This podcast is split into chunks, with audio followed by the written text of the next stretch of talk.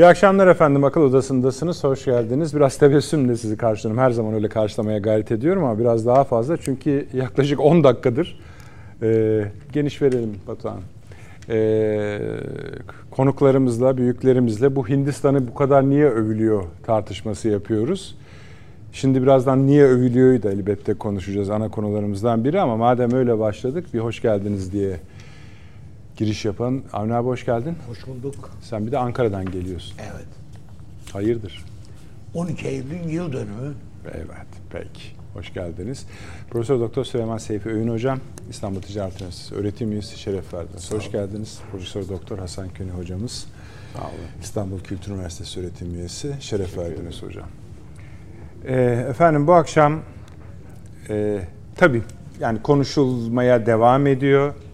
Çok haklı sebepleri de var. Bir de biz akıl odasının gözüyle, açısıyla değil, gözüyle bu meseleyi biraz değerlendirelim istiyoruz. Evet, G20 konuşacağız.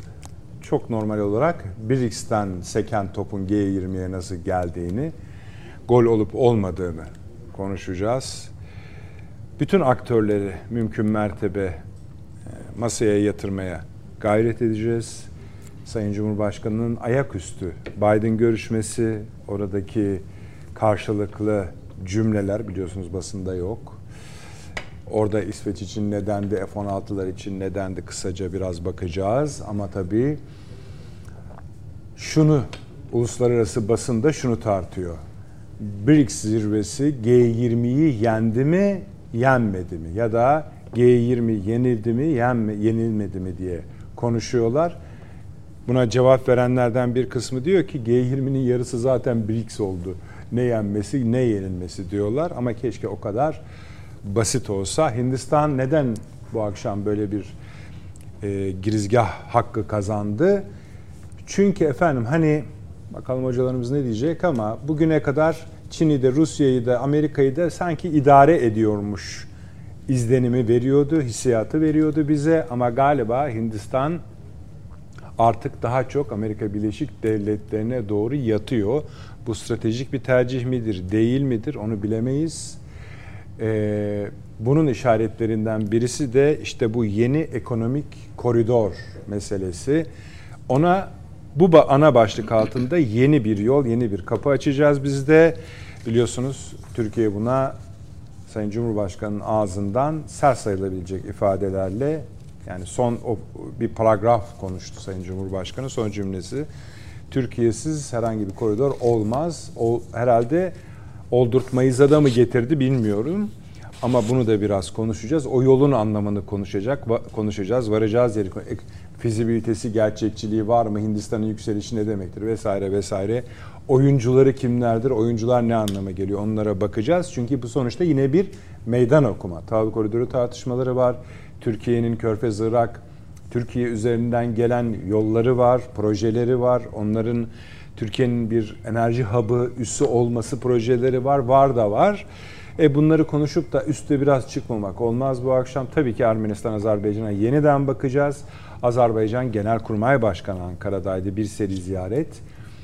Biz de oradaydık biliyorsunuz. Savunma Bakanı gitti, Genelkurmay Başkanı gitti. İşte son aşama bu olunca bugün de dünden sonra Sayın Cumhurbaşkanı ile Paşinyan görüşmüştü.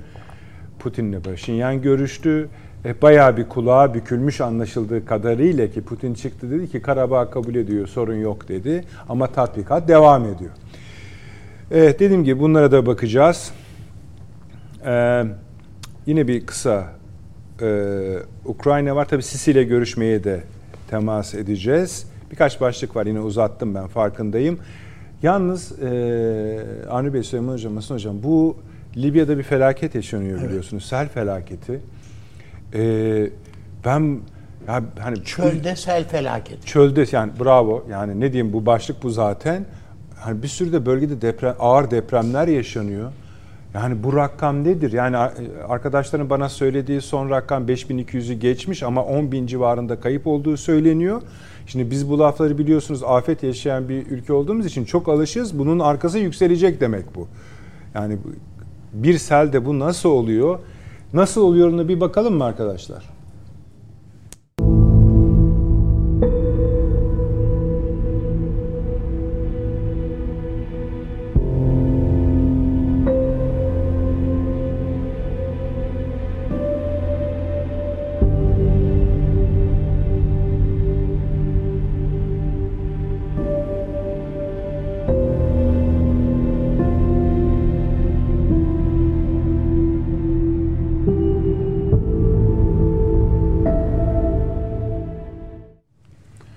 Biraz böyle olmuş Avni abi.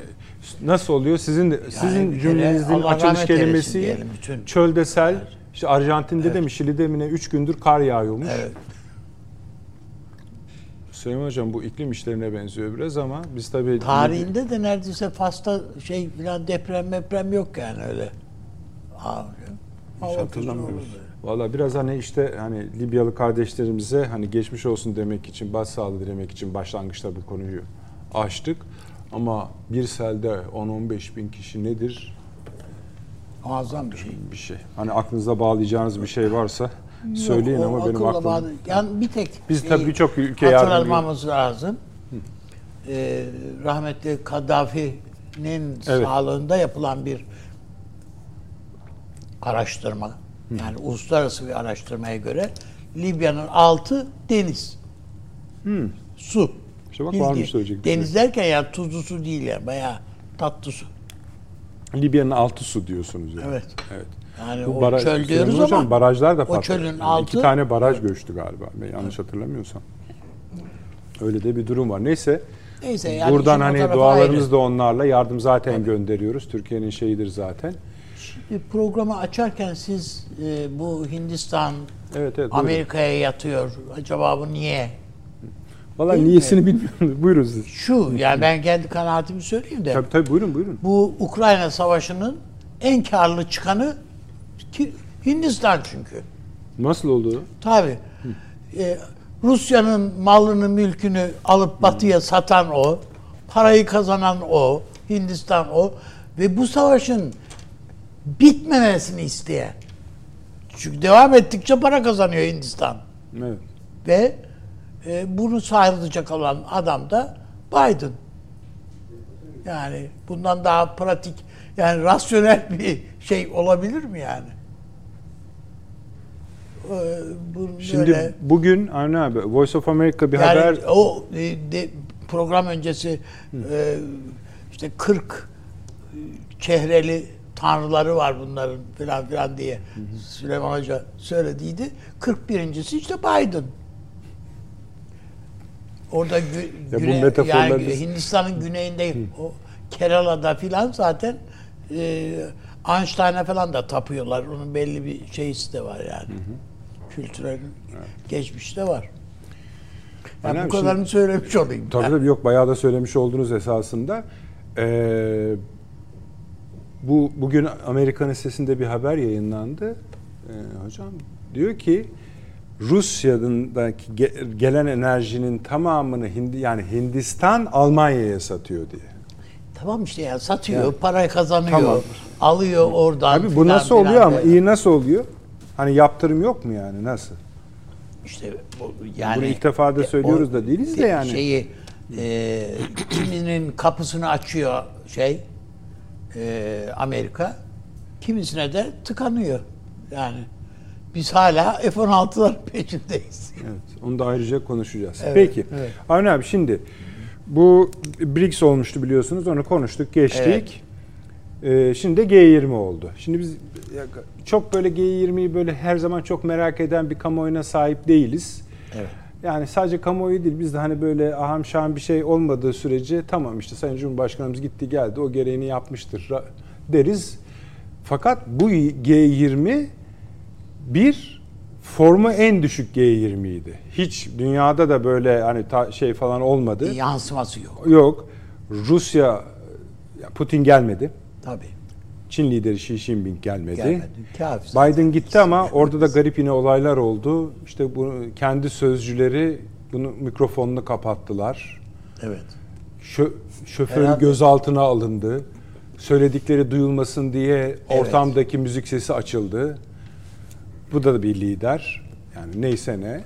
Ve üstelik Amerika Birleşik Devletleri Başkanı. başkanı. Şimdi bunları biraz tabii şekil olarak biz anlatıyoruz ama sonuçta G20'nin siz G20'de bir şey mi görüyorsunuz?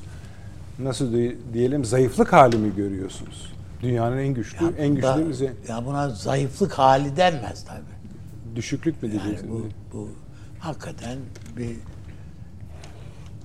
çöküş yani. Hani Macron güzel ifade ediyor ya beyin ölümü falan diye. Onun öyle lafları var. İşte bu da bunun gibi bir şey.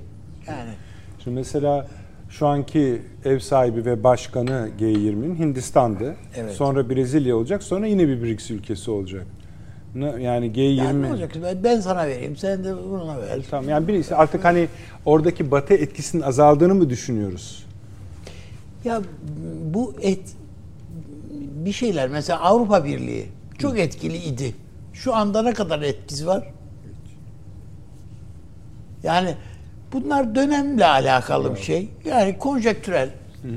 Birazdan bakıyorsun çok Almanya aldı başını gittiydi bir ara.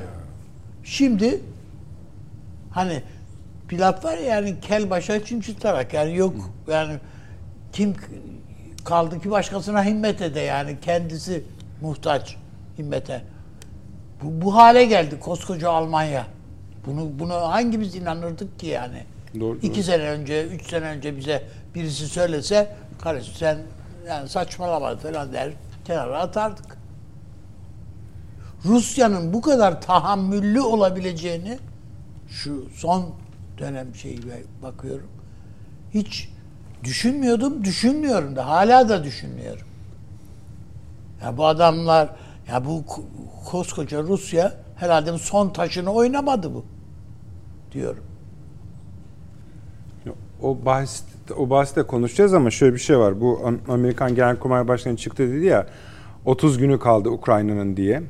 Ha, Bu şeyle ilgili hani teslim olması için mi? E, laf oraya da gitti yani sen şakasını yaptın ama şimdi laf oraya da gitti. Öyle de algılandı bu laf. Hani bu şey başlatmıştı ya saldırı. Evet. 30 günde bu iş yani ne 30 günü yani öyle bir şey yok ki. Ee, şey bitiyor artık. İklim, Evet. arazi şartları da değişecek. E, bizim yardımlarımız da belli. 30 gün dedi çıktı adam Genel, Amerikan Genelkurmay Başkanı. Ya para bitti. Amerika'da bile para bitti. Yani habire 250 milyon dolar en sondu. Evet. 250 milyardı. O, o da gitti. Peki Ve abi. dayanmıyor. Yani Zelenski'ye şey dayanmıyor. Ne kadar verirsen o kadar gidiyor. Atıyor adam. Avni abi şimdi bak G20 toplantısının en önemli çıktısını şöyle görüyorlar. Diyorlar ki burada bir tane şey yayınlandı. E hepimiz onlara bakarız zaten biliyorsunuz. Bir sonuç bildirisi yayınlandı. BRICS'te de yayınlanmıştı Evet. vesaire. Peki.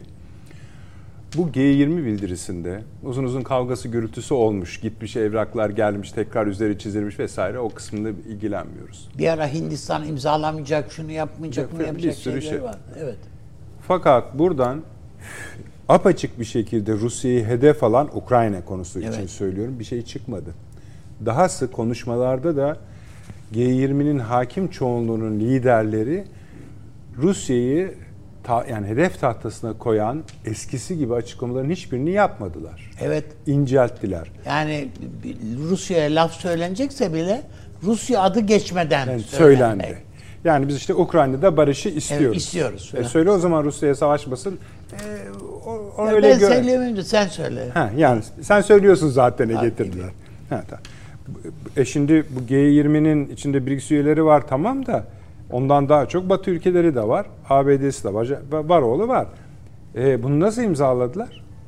Şöyle yani bu Amerika diye bir şey var. Kişi var diyeceksin. bir zat var orada. Her ne kadar e, şey zihinsel melekeleri tartışılmaya başlansa bile Amerikan başkanlığı ona niyabeten karar vericileri var Amerika'nın. Bir, bir takım insanlar falan, bu işi şöyle yapalım diyorlar. Bu Onun bize ne, e, bir, bir şey mi söylüyor bu? Yani hani gel, kısa Tabii vadeli yani bu artık şu saatten sonra Amerika dediğiniz sadece mesela eskiden diyelim ki Reagan'dı, işte Clinton'dı, şuydu, buydu filan.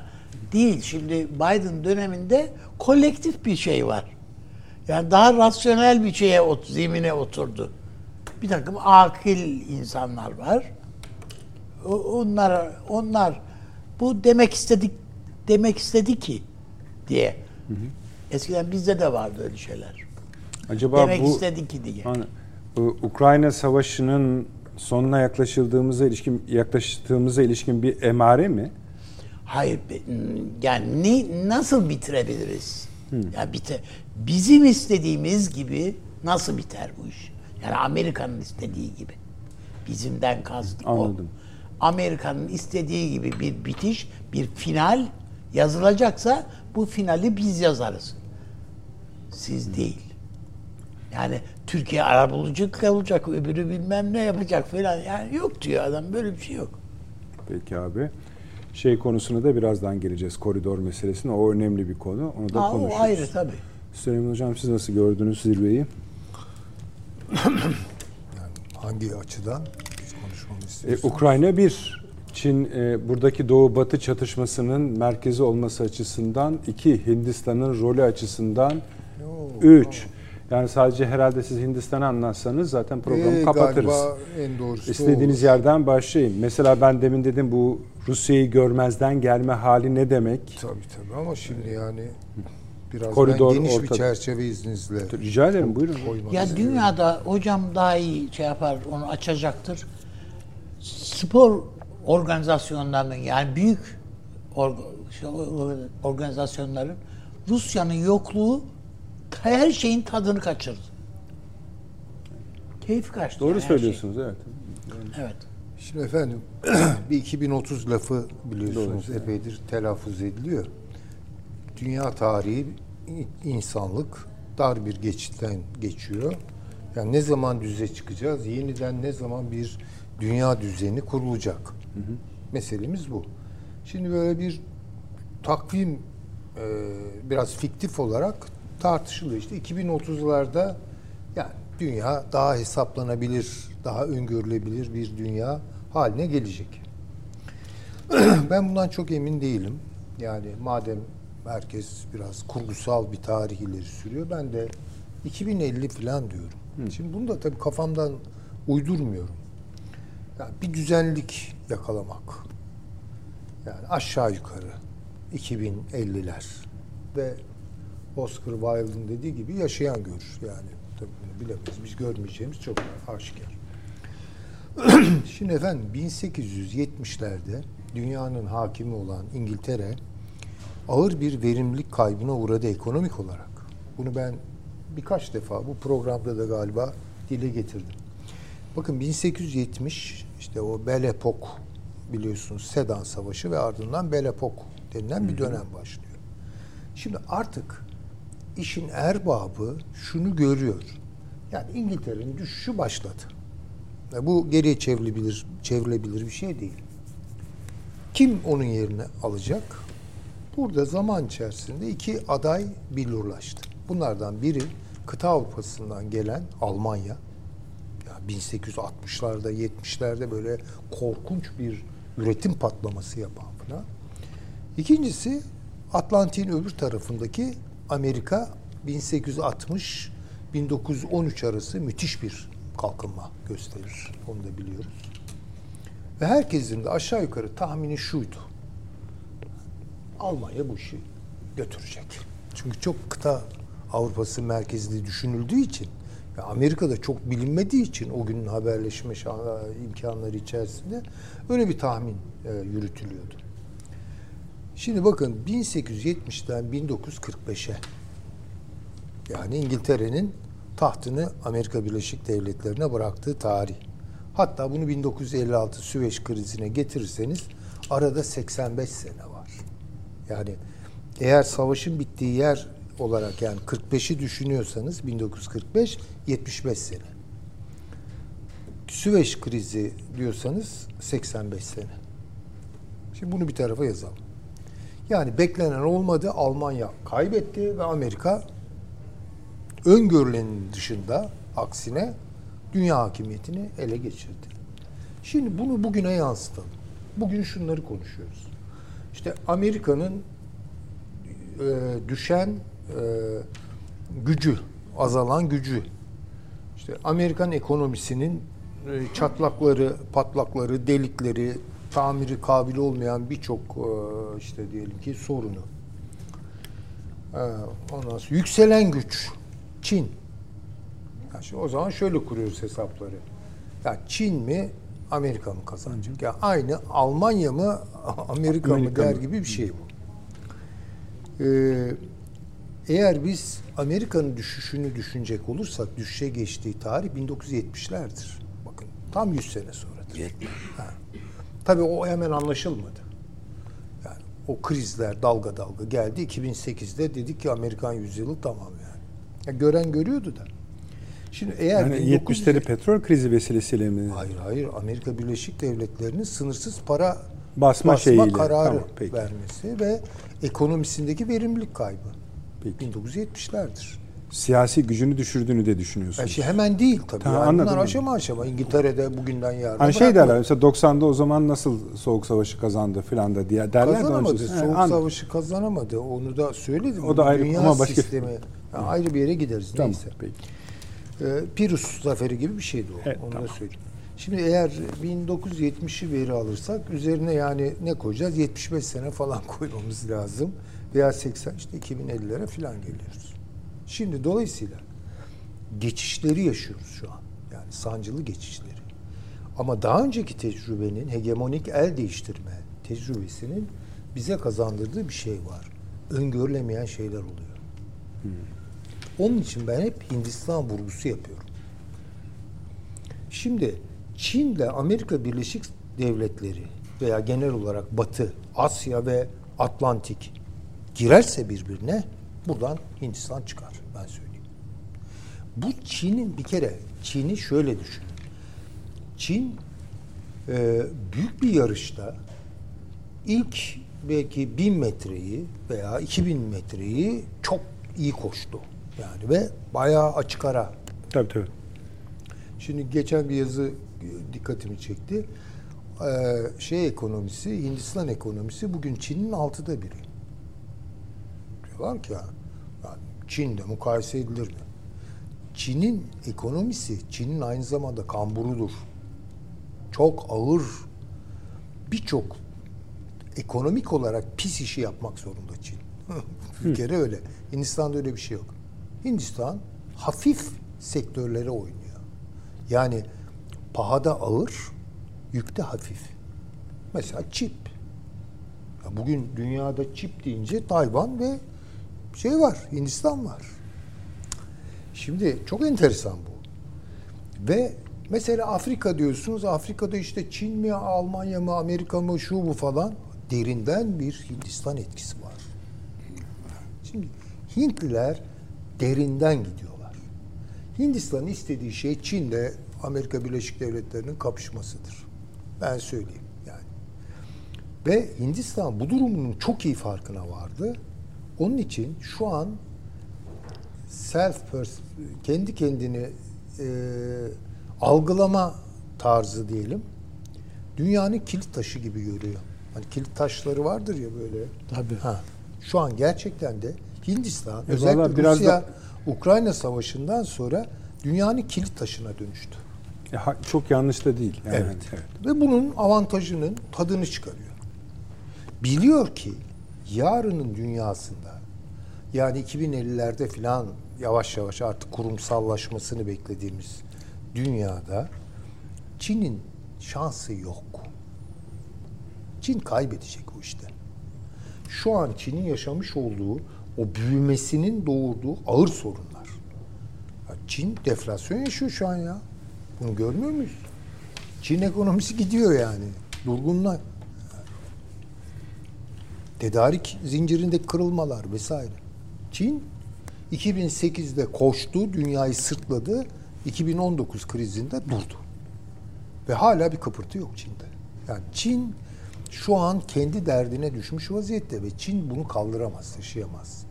Bu idare yapısıyla, Konfüçyüs kültürüyle, efendime söyleyeyim, ya çıkarsanız hep konuşuyoruz ya dünyayı anlatacak bir hikayesi falan yok. Varsa bile yeni dünyayı kaldıracak bir hikaye değil. Benim tahminim bir senteze doğru, daha senkretik bir dünyaya doğru gittiğimiz Ne demek o? ya bu şu. Ya Batı'nın çok Batı merkezli bir dünya algılayışı vardı ve tamamen yani bütün kültürleri aşağılardı vesaire. Şimdi öyle olmuyor Batı. Yeni Batı kültürü bu batısızlaşma bir tür e, e, ne diyorlar ona bilgisayarda resetleme mi? Evet. Evet, evet. Bir tür resetlemedir ve bunun yerini alacak olan kültür ben söylüyorum daha basit formülleştirmek için kuantum fiziği ki bu batıdan gelecektir ve onunla çok uyumlu olan Hint paganizmidir. Hint Bunu- paga- Hı, elbette. Evet, evet. Elbette. Güzel. Yani bir tür Hint batı sentezlemesi oluşacaktır. Benim tahminim bu. Yani tartışılabilir tabii ki. Şimdi dolayısıyla Hindistan'ı küçümsememek lazım. Hindistan e, antik dünyada baharat yolunun merkeziydi. Şimdi adını da zaten öyle koydular. Baharat yolu. Şimdi bakın biz neyi konuştuk? Çin e, ve e, İpek yolu. Çin ve İpek yolu dediğiniz zaman karayoludur. Bakın bugün Çin'in açılımlarının hepsi baltalanmıştır. Yani güney hattı, orta kuşak, Hocam kuzey. ciddi bir deniz yolu da var Ha, biliyorsunuz. Şimdi ona geleceğim. Tamam. Tabii. Modi ile biliyorsunuz e, şey Çin lideri neyse. Xi Jinping. e, Ha, yan yana oturdular ve birbirlerine sempati dağıttılar. Çünkü tarihte İpek yoluyla e, baharat yolu çatışmaz. Yer yer eklemlenir birbirine, yer yer ayrışır. Ama ağırlık İpek yolunda karadır. Elbette bir deniz boyutu da vardır.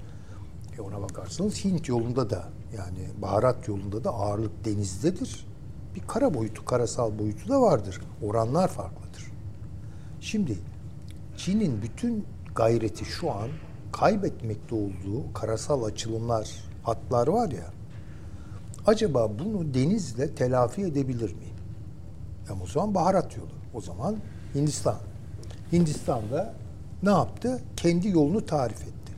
Şimdi bu yollar çatışacak ve üzerinde kavga çıkaracak yollar değil. Çin'in körfez açılımını düşünün.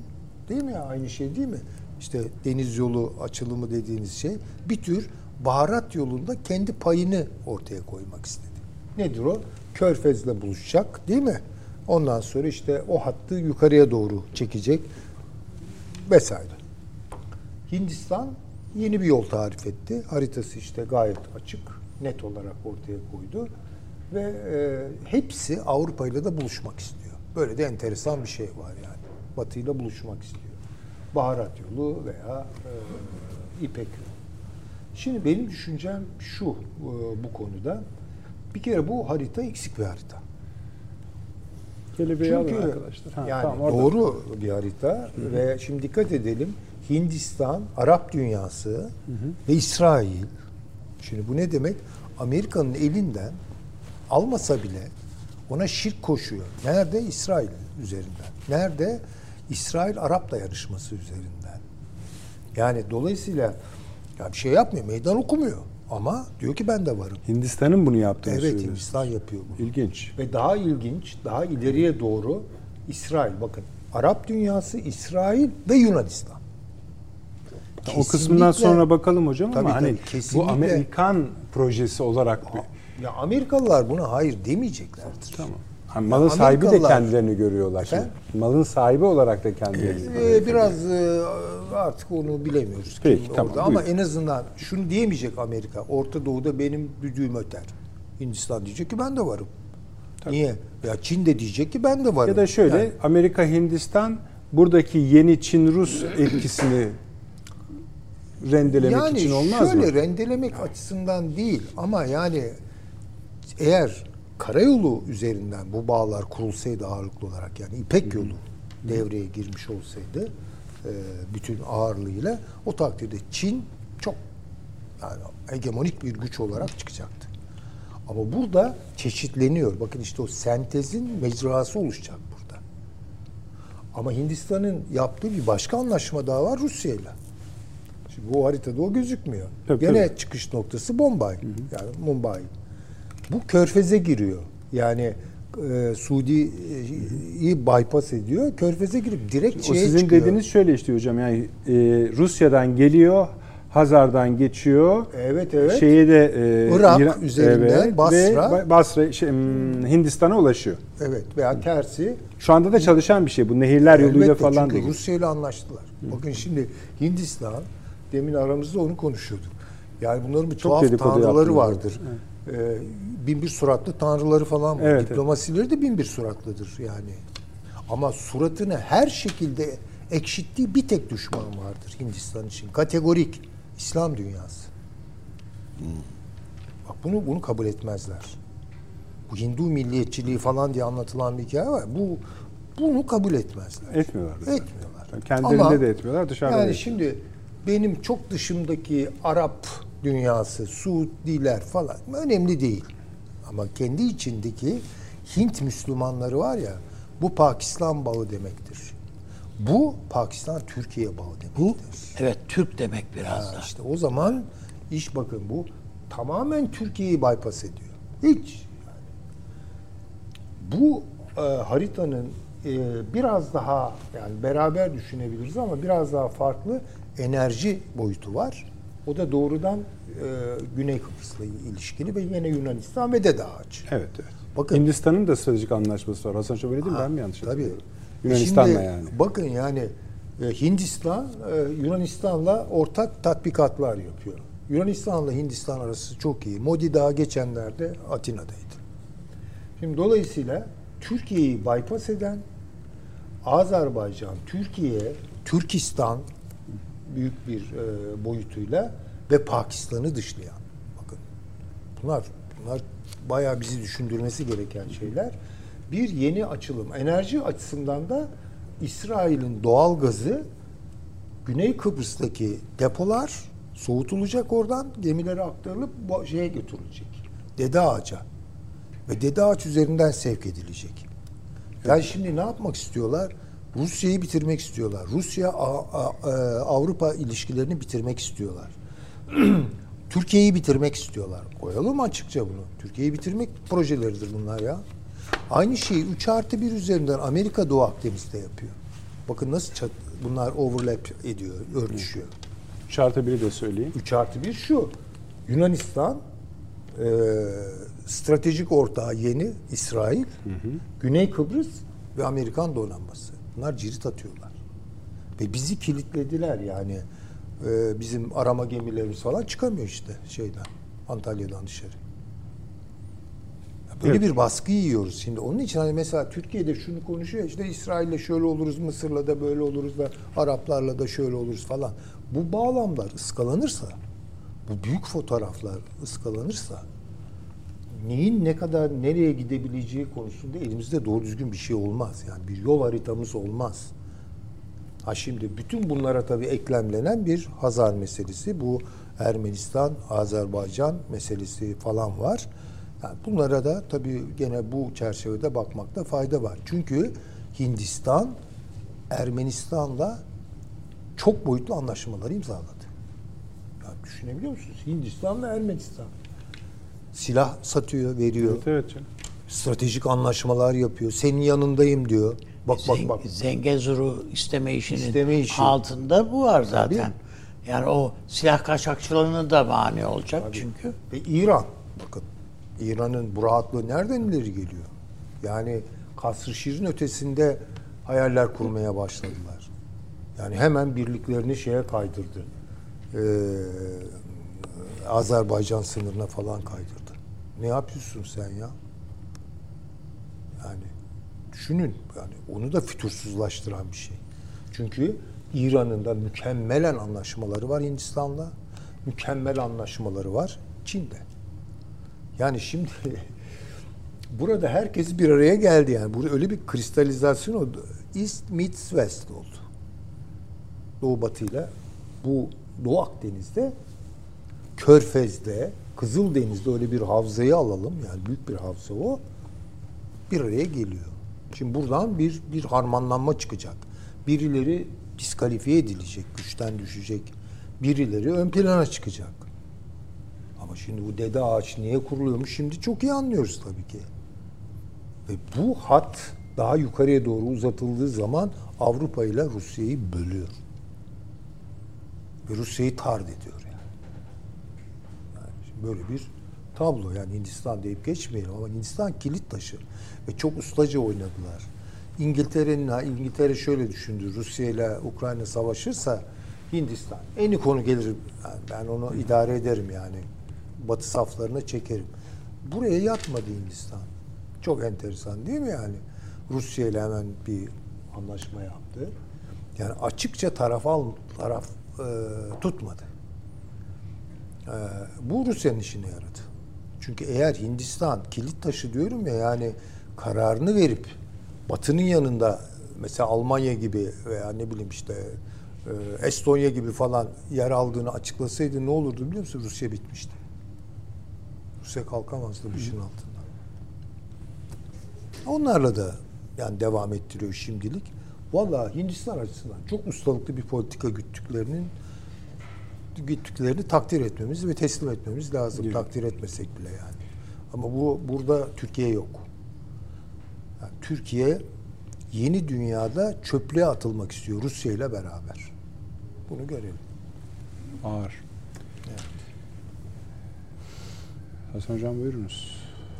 Yani hem kendi söyleyecekleriniz var biliyorum hem de katılır mısınız bu görüşlere? Şimdi bir takım yeni terimler ortaya çıktı.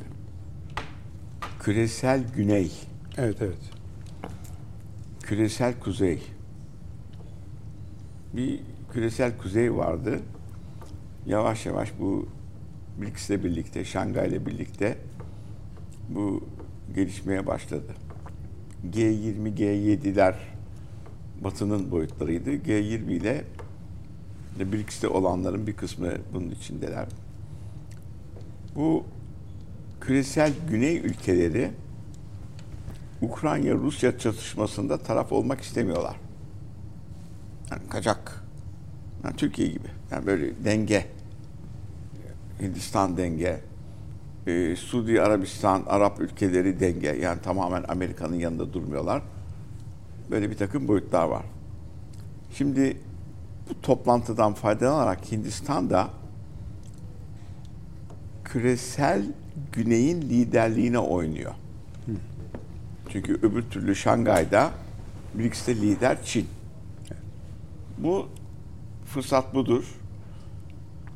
Yani Amerika ile çatışmayan hem Çin'in Rusya'nın kurduğu yapılar içinde bulunan hem de Amerika'nın işte bir de Quad var. Savunma sistematiği tabii, içinde tabii. Quad var. Orada da var. Fakat silahlarını Ruslardan alıyor. Amerika'nın çok yakın dostu olduğu Pakistan'ın çökertmesinde rol oynayan Pakistan'a karşı demin hocamızın söylediği gibi içindeki 100 milyon e, Sih asıllı e, Müslümanlara karşı reaksiyondu. Bunların nüfus artışının felaket olduğunu söylüyor. Batı ile yakınlaşmasında bir özelliği daha var. Çok önemli özellik, kültürel. Hepsi İngilizce konuşuyorlar. Ha, O nedeniyle hem uzay çalışmaları yapıyor, hem nükleer silah yaptı, hem de Batı'nın birçok ülkesinde işte İngiltere'de Başbakan Hintli, Amerikan şirketlerinde Hintliler başrollerde, bu büyük şirket, büyük müteahhit şirketlerinde Hintliler var. Ee, Afrika'da da varlar diğerlerle birlikte.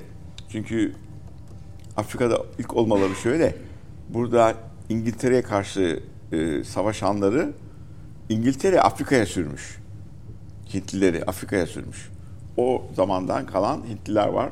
Oradan gelenler de onun üzerine doğru yükselmişler. Hatta Müslümanları da sürmüş. Bizden de bir tane şey istemiş. Din adamı istemiş. Güney Afrika'ya özellikle bunlar değişik mezheplerden geliyor. Bir tane Osmanlı İmparatorluğu'ndan dini bilen bir adam gönderin. Bunları toparlayalım. Güney- Akrabaları hala Güney Afrika'da Güney yaşar. Afrika'da var. Bravo. Hocanın söylediği. Bu yapı. Şimdi üçüncü dünyaya oynamasındaki rollerden biri de diyor ki bu grubun içine G20'nin içine 55 Afrika ülkesi de girmelidir diyor. Şimdi yapı birdenbire devleşiyor. Çünkü asıl gelişmeler bakın Afrika'nın büyüklüğüne bakın şuradaki haritada görülüyor.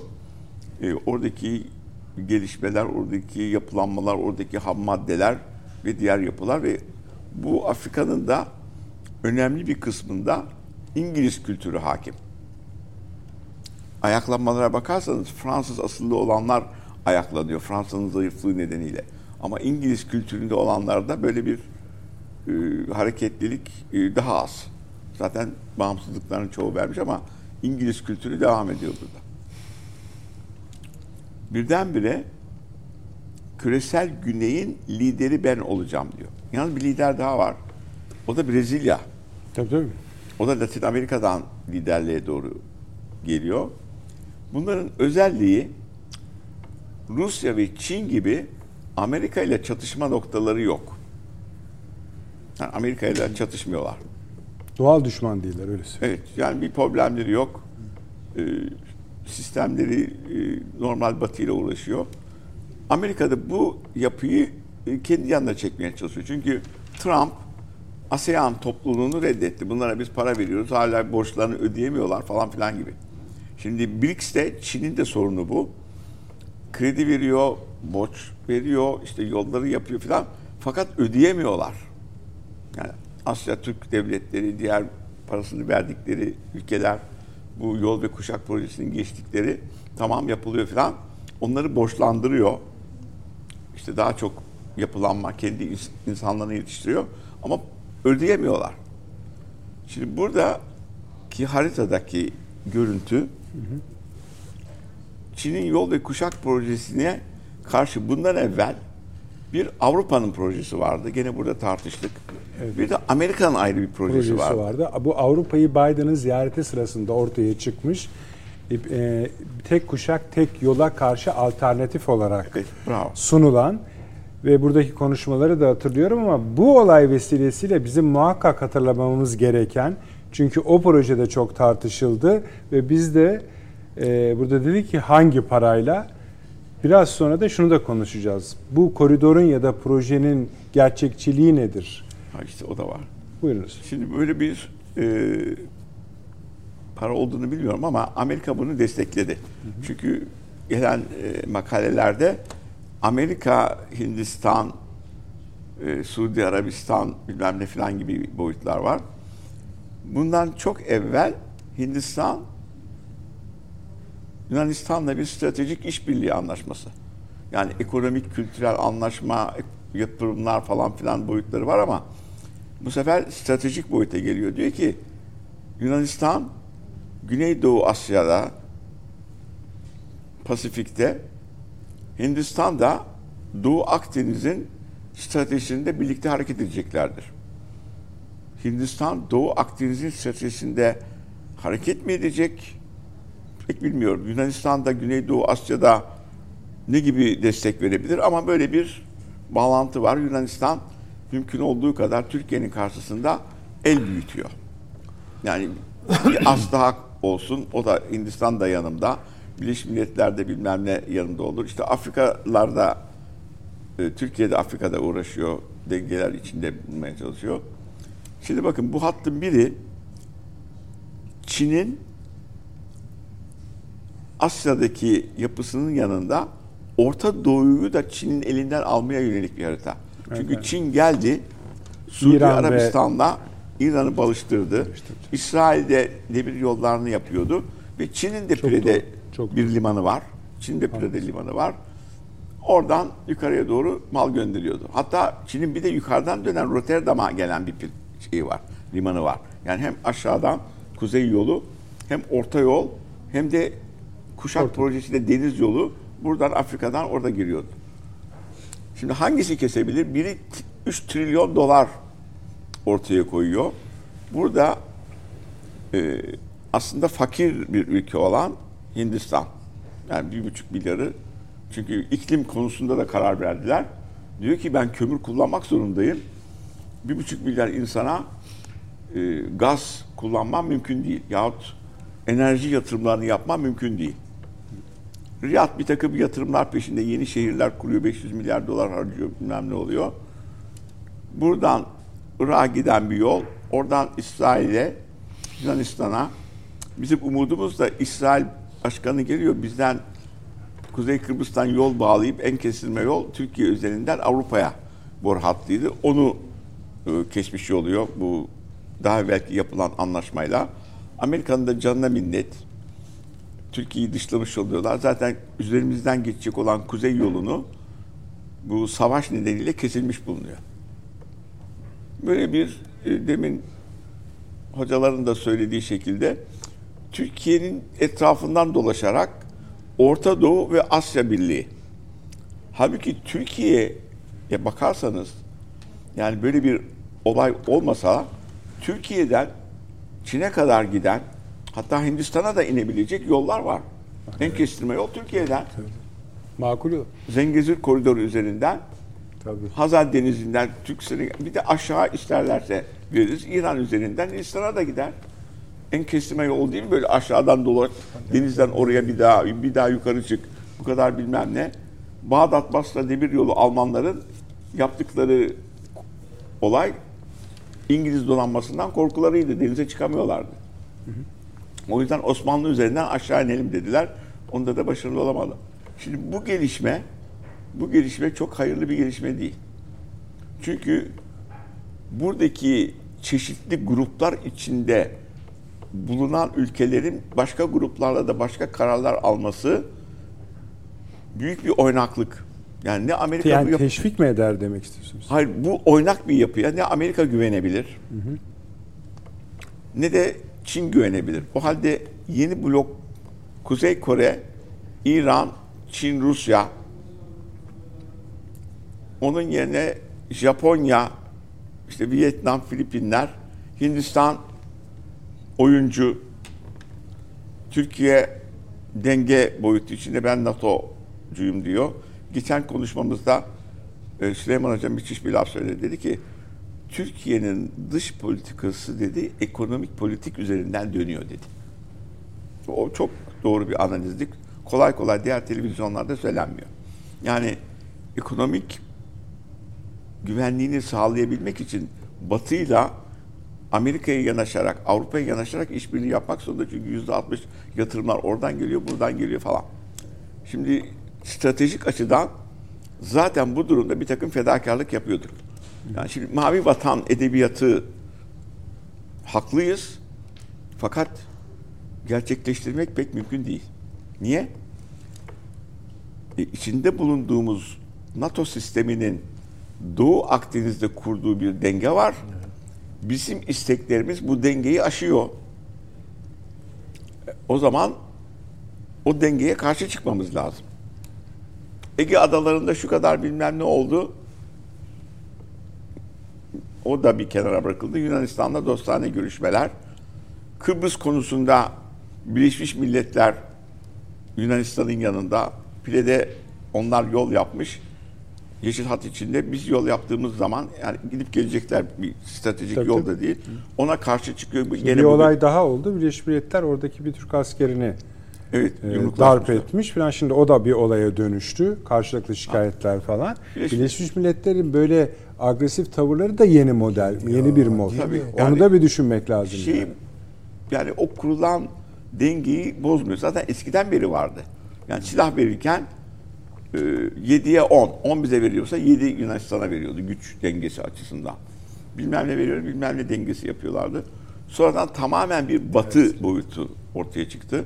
Bugün de galiba Avusturya Başbakanı demiş ki ya Avrupa Birliği konusunda Herkes kızdı ama bence adam hani ya söyleyelim yani bu Türkiye'yi almayacağız. Niye? Yani Evet. özü bu değil mi? E Biz biliyorduk kendi buradaki E, tamam. dört kişi konuşurken biliyor. Biliyoruz da ki dünya bilmiyor yani. Dışişleri, istihbarat, dev gibi ülke. Yani e, belki kamuoyu için mi ama biliyordur bizimkiler. Türkiye'de valla herkes biliyor yani. Ben hiç O yüzden işte yatırım gelebilsin, sistem motive E, tamam, olabilsin işte. diye. Öbür türlü Türk keneşinin olması dolaylı olarak Rusya'yı rahatsız ediyor. Çin'i rahatsız ediyor. Uygur konusunu Amerika devamlı kaşıdığı için bir türlü Çin'le doğru dürüst ilişki yani binlerce Çin, Çin turisti gelebilir, yatırım olabilir. Teknolojik boyutlarda o taraftan daha ileri gidebiliriz. E, olmuyor. Hocam şu koridoru biraz yerine sizin dediğiniz yani şu doğru mu? Şöyle mi gördünüz siz? Öyle anladım ben. Bu koridor o büyük Orta Doğu'nun hatta kendi Orta Doğu'nun da değil. Çin ve Rusya'nın fazlaca etkisi altında kalmaya başladı ve olmayacak parçaları koparıyorlar. İşte Rusya için İran sınırına dayandı. Suudi Arabistan, İran meselesi, Körfez'in iyice şeye Batı Amerika'dan uzaklaşıp batıya şeye doğru kay, doğuya doğru kayması vesaire vesaire. Bunun iyiye gitmediği yönündeki plana karşı bir kama Evet, şeklinde. Bunu geri almaya çalışıyor. Peki tamam bunu gene anlaşıyor. Bu anlıyoruz ki bu proje her şeyden önce ekonomik olmaktan tabii öyle de bir değeri vardır muhakkak onların hesabına göre ama siyasi bir şey. Jeopolitik Evet, bir şey daha doğru. jeopolitik, evet. Je- Jeopolitik bir değer oluşturmaya çalışıyor. Şimdi hocam şunu da söylüyorlar yalnız. Bunlardan birincisi birçok uzman, teknik uzman bunu feasible bulmuyor. Yani Hintler mesela şöyle yazılar yazmış hocam. Diyorlar ki ya biz bunu zaten denizden gönderiyoruz. Şimdi denize indir. Denizden karaya çıkar. Karada git git git şu kadar ülkeyi geç. Hayfa'ya gel. Hayfa'da tekrar denize bindir. Tekrar karşıya geç. Pire'dir, İtalya'dır orada indir. Avrupa'nın içinde bu bu yapı yani bu ikincisi bunu biraz hani bu nereden çıktı? Kaç saatte hazırlandı? Amerika'nın Dışişleri Bakanlığı'nın resmi sayfasında diyor ki bunun diyor hazırlığına ilişkin komisyon çalışmasını diyor 60 günde yapacağız. Şimdi hangi mühendise söyleseniz buna kulağıyla güler. Yani Yok yapılamaz. East May'de hatırlıyorsunuz. Kaç yıl sürdü? Sonuçta geldiğimiz yer neresi? Bir metrelik bir şey. Şimdi bu gerçek mi, değil mi, arkası var. Öte yandan şunu da düşünüyoruz. Mesela biliyorsunuz İsrail'deki limanlar sevgili hocam Çin'in elindeydi bir süre. Evet. Bunlar Hindistan'a devredilmiş. Hatta öyle devredilmiş ki çok kısa bir şey anlatayım. Bir büyük grup var. E, Hintli iş adamlarının sahibi oldu ama hakikaten multimilyarder bir grup. Amerika'da, Avustralya'da yatırımları olan. Bu liman onun elinde. O iş adamının elinde. Bir grup bu. Bu grup aynı zamanda Modi'nin destekçisi, siyasi destekçisi. Bu yılın Şubat ayında büyük bir kriz patladı Hindistan'da. Sen bu şirketleri koruyorsun, siyaseten ve maddi olarak da onlar seni koruyor diye Hindistan uzun süre bunlarla çalkalandı. Şimdi bunun oraya yerleştirilmiş olması da hani Amerika'nın hiçbir Amerika hiçbir sakınca görmez öyle bir şey. Şimdi belli ki İsrail de görmemiş. Demek ki böyle hani yerleri de değiştiriyorlar. O zaman da aklımıza şu geliyor. Bu acaba daha erimli bir düşünce mi şimdi mi ortaya çıktı? Şeylerin söylediği Suudi Arabistan diyor ki bu konuyu bize diyor şey de açtı diyor Biden diyor. Bu e, İran meselesiyle barışma çıktın da bu kalktı geldi oraya ne yap ne yap hayırdır ne oluyor demek için. Orada açtı bize ilk diyor. Şimdi o kadar çok açmazı var ki Sayın Cumhurbaşkanı dedi ki ya tamam ama bu olaydan sonra Birleşik Arap Emirlikleri geldi dediler ki biz hemen Suudi Arabistan geldi dedi ki biz hemen elimizi hızlı tutalım. biz bu Körfez, Irak, Türkiye yolunu hızlandıralım. Öyle demedi mi Cumhurbaşkanı? Öyle dedi. Ha. E, aynı Birleşik Onu Arap biz diyoruz yalnız. Suudi Arabistan'dan Tabii o yönde diyor. bir tamam. şey gelmedi. şey Cumhurbaşkanı dedi öyle abi. Hani Tamam, onlar böyle anladım, ben de biliyorum, evet. Anladım.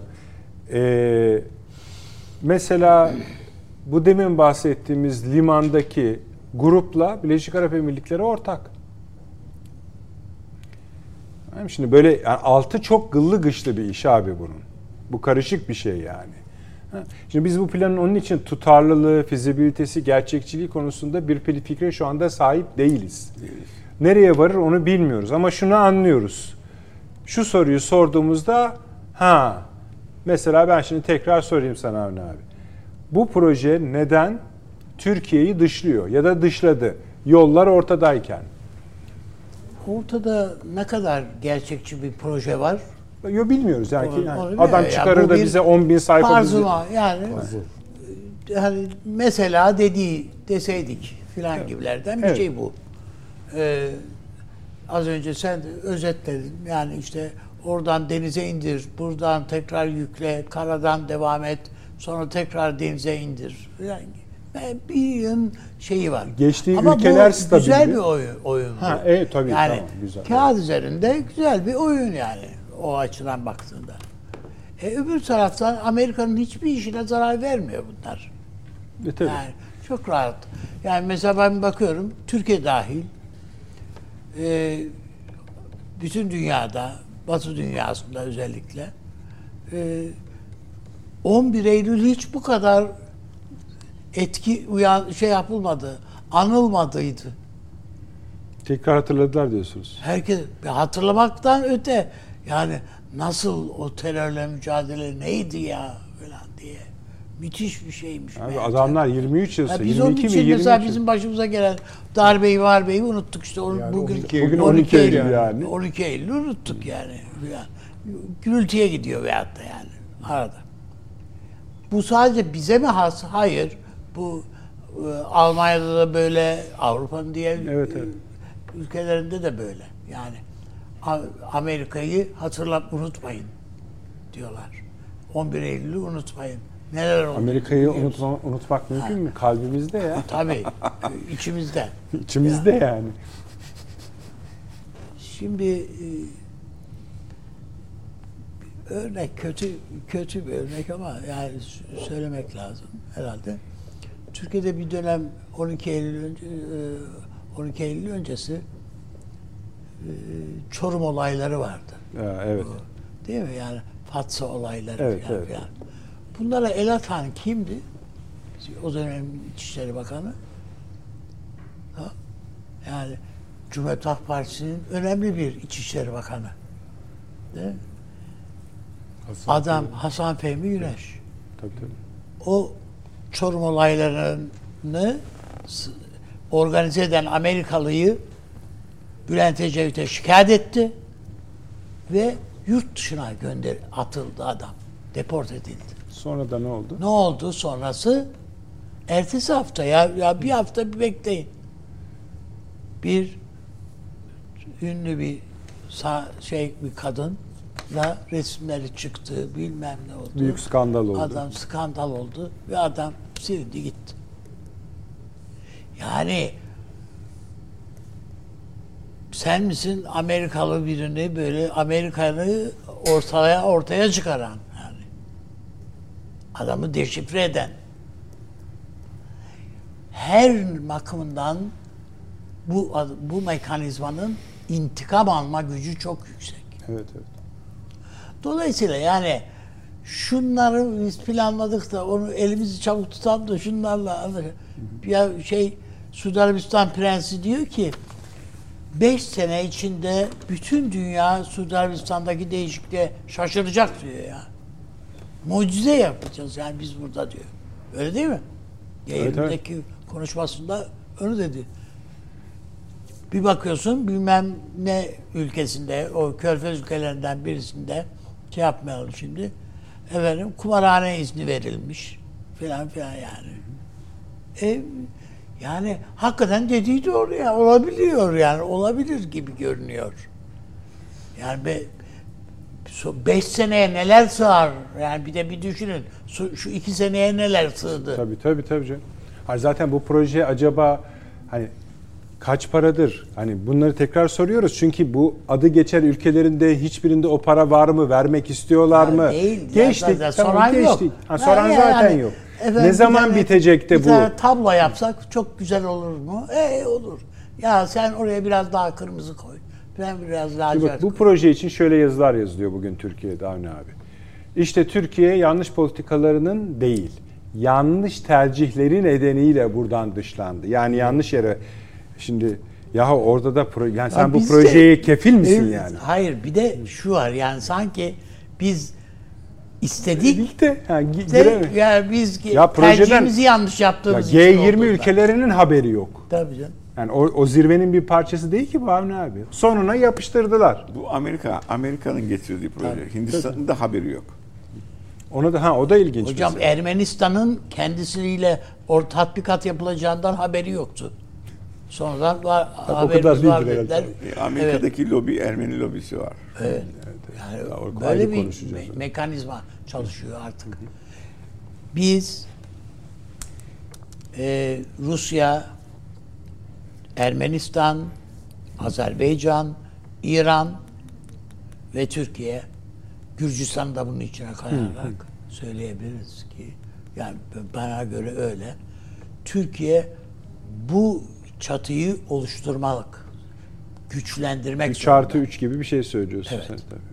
Yani bu Güçlendirmek Türkiye ve zorunda. Rusya'nın hı hı, evet. Yani ben Rusya'nın havlu attığını falan düşünmüyorum yani. Yo, yo, Adam sadece seyirci gibi Evet. sunuluyor. Hayır böyle bir şey yok yani. Şey çağırdı. Zaten Brezilya dedi ki bir dahaki toplantıya Putin gelecek, onu kimse teklif etmeyecek dedi. Edemez dedi. Evet. Edemez dedi. Putin demek ki G20'de Ona da Biden gelmeyebilir. Çünkü o sırada şey de olmayabilir. Başkan Evet. da olmayabilir. yani yapı değişecek. Şu da söyleniyor Avni abi ki yaparlar mı? Yaparlar bence de sen ne düşünüyorsun? Bu proje Amerikan seçimine yönelik bir proje diye. Her şey Amerikan seçimine dönük. Yani bu projeyle ne alakası var? Amerikan Yani projesi değil ama. Her şey Tamam o- yani şey ona- yazıyor. Kend- kendileri yazıyorlar yani. Amerikan seçimlerine şuna buna Amerika'nın kendi kendine göre bir şeyi var. e, kurgusu var. O kurgunun içinde Biden ne kadar var, ne kadar yok. Onlar başka bir şey. Ya Amerika'daki büyük sermayenin o yöneten karar mekanizmasında, karar masasında oturanların bir kurguları var. O kurgu yürüyor yani bir şekilde. Burada Mondi'ye rol düşüyorsa o da geliyor onu oynuyor. Filan. Bunlar da zaten mesela Yunanlılarla nasıl böyle canciğer kuzu sarması oldular. Yani e, bu Platon'un falan da giydikleri kıyafet bunlara bunların Mondi'ninkine benziyor mu? Falan. Belki benziyordur. Bilmiyorum. Eski antik Yunan'da filan. Yani m, hiçbir ilintileri olmaması gereken iki ülke Yunanistan ve Hindistan. Hiçbir şekilde ne kültürel bir paralellik var ne bir zenginlik açısından bir eşdeğerlik söz Coğrafi- konusu. Hiçbir şey yok. Coğrafyalarında da hiçbir şey yok. Ama baktığımızda öbür taraftan e, Süleyman Hoca söyledi demin. Şey, e, Hasan Hoca da yani Yarım kaldı Hasan Hoca'ya Türk tarihi, Türk tarihini ve Hindistan tarihini iyi bilmenin neticesi bir proje üretmiş. Siyaset üretmiş Hindistan. İlginç. Tarihi iyi bilmenin.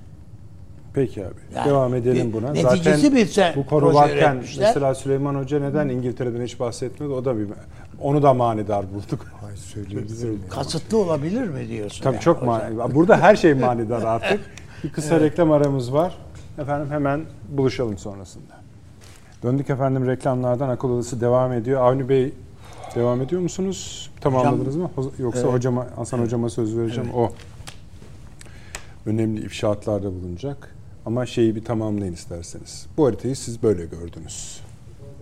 Yani bu yapılanma e, bu kadar oynak Kaygan değil. oyuncuların bulunduğu bir ortamda gerçekleştirilemez diyorum. Yani bu Amerika devamlı projeler ortaya koyuyor, bilmem ne koyuyor. Rusya'yı mesela böyle sıkıştırıyor.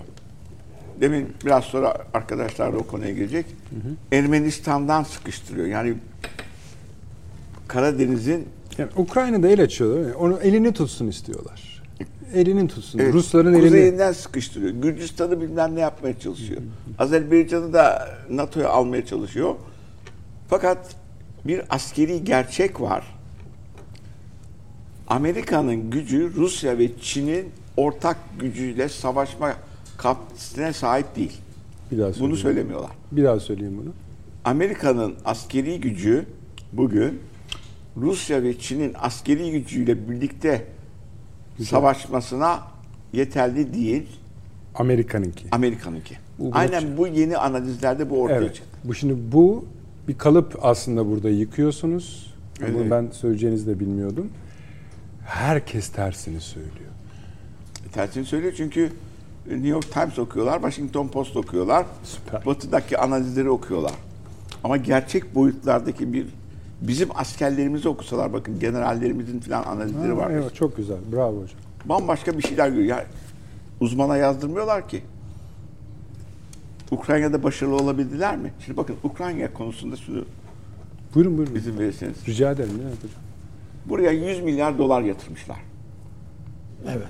100 milyar doların askeri araç gereç falan ya. Yarısı Amerikan askeri müteahhitlerinin götürdüğü para. Ukrayna içinde bulunan. Bunlar ne yapıyor? Lojistik yapıyor, makinaları satıyorlar.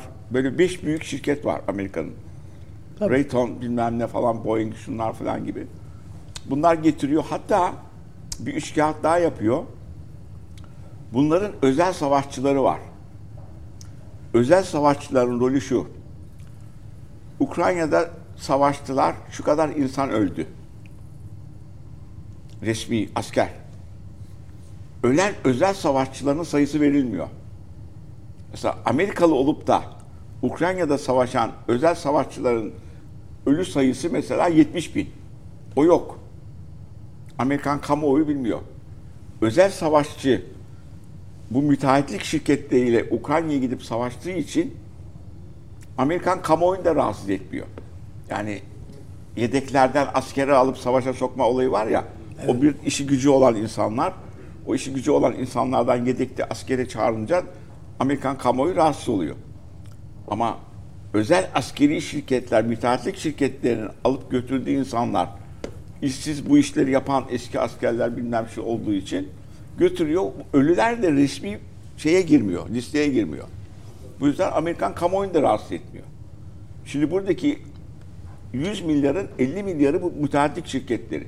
Yaptıkları her işte çok pahalı. Gıda götürüyorlar, yeme, isteme, besleme. Savaşın, bombalın düştüğü yere kadar götürüyor. Coca-Cola'yı, sıcak yemeği bilmem veriyor. Ama fiyatlar çok yüksek.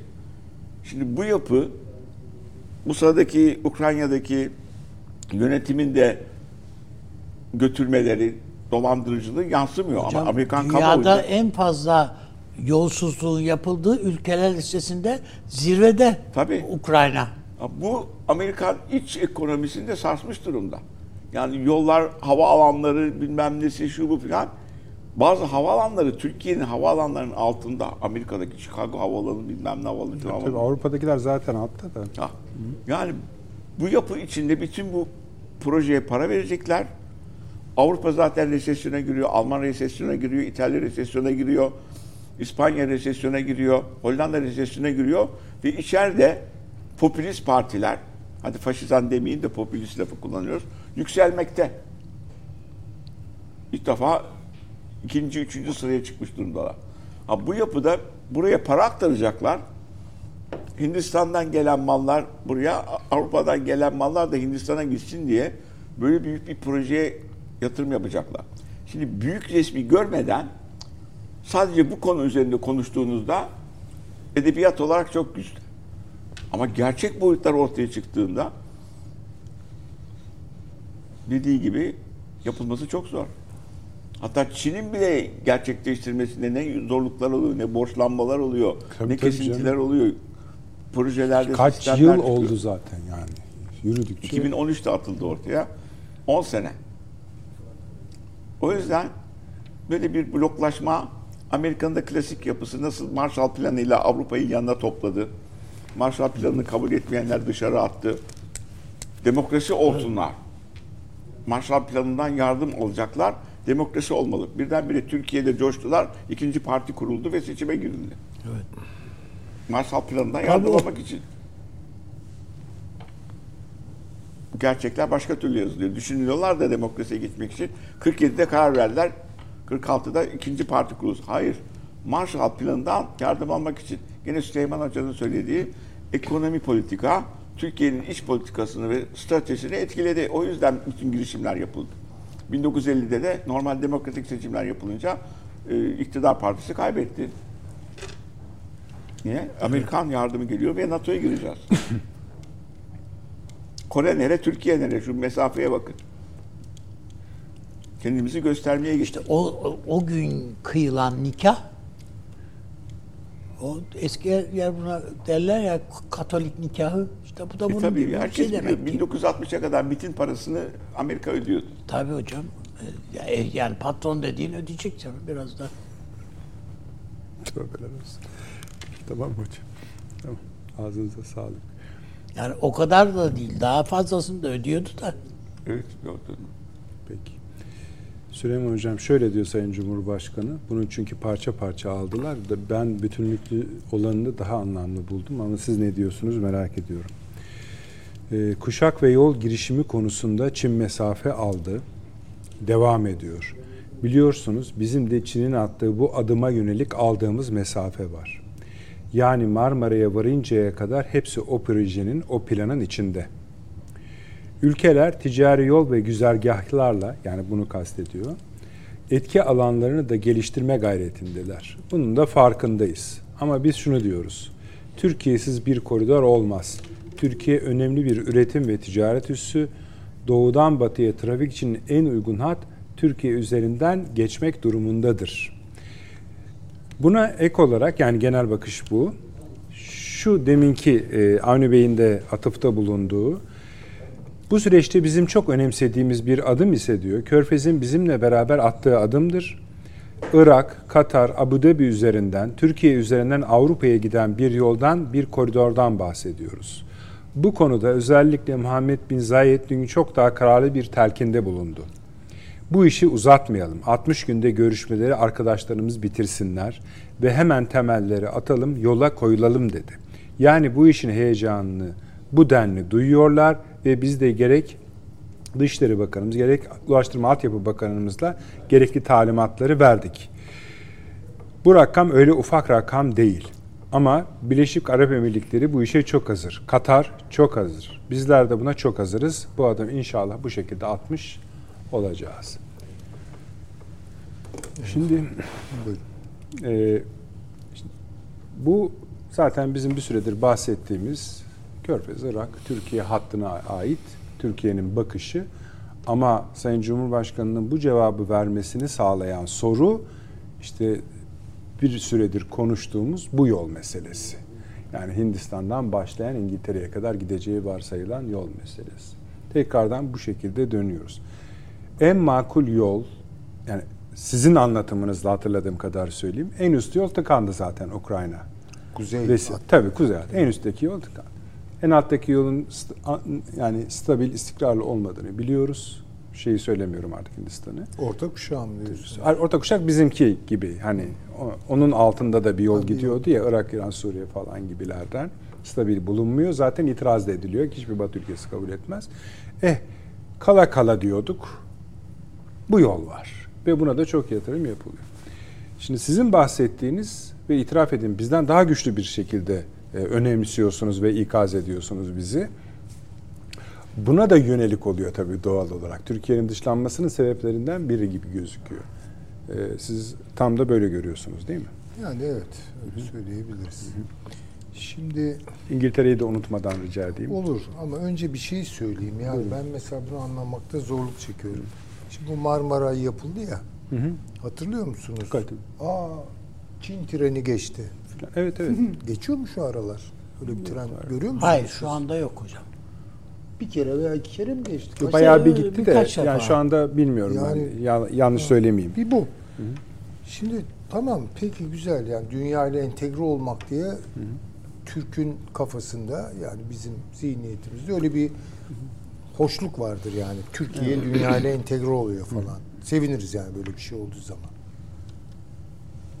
Bir de Türk'ümüz var yani köprüler yaptırdık gelip geçmeye falan.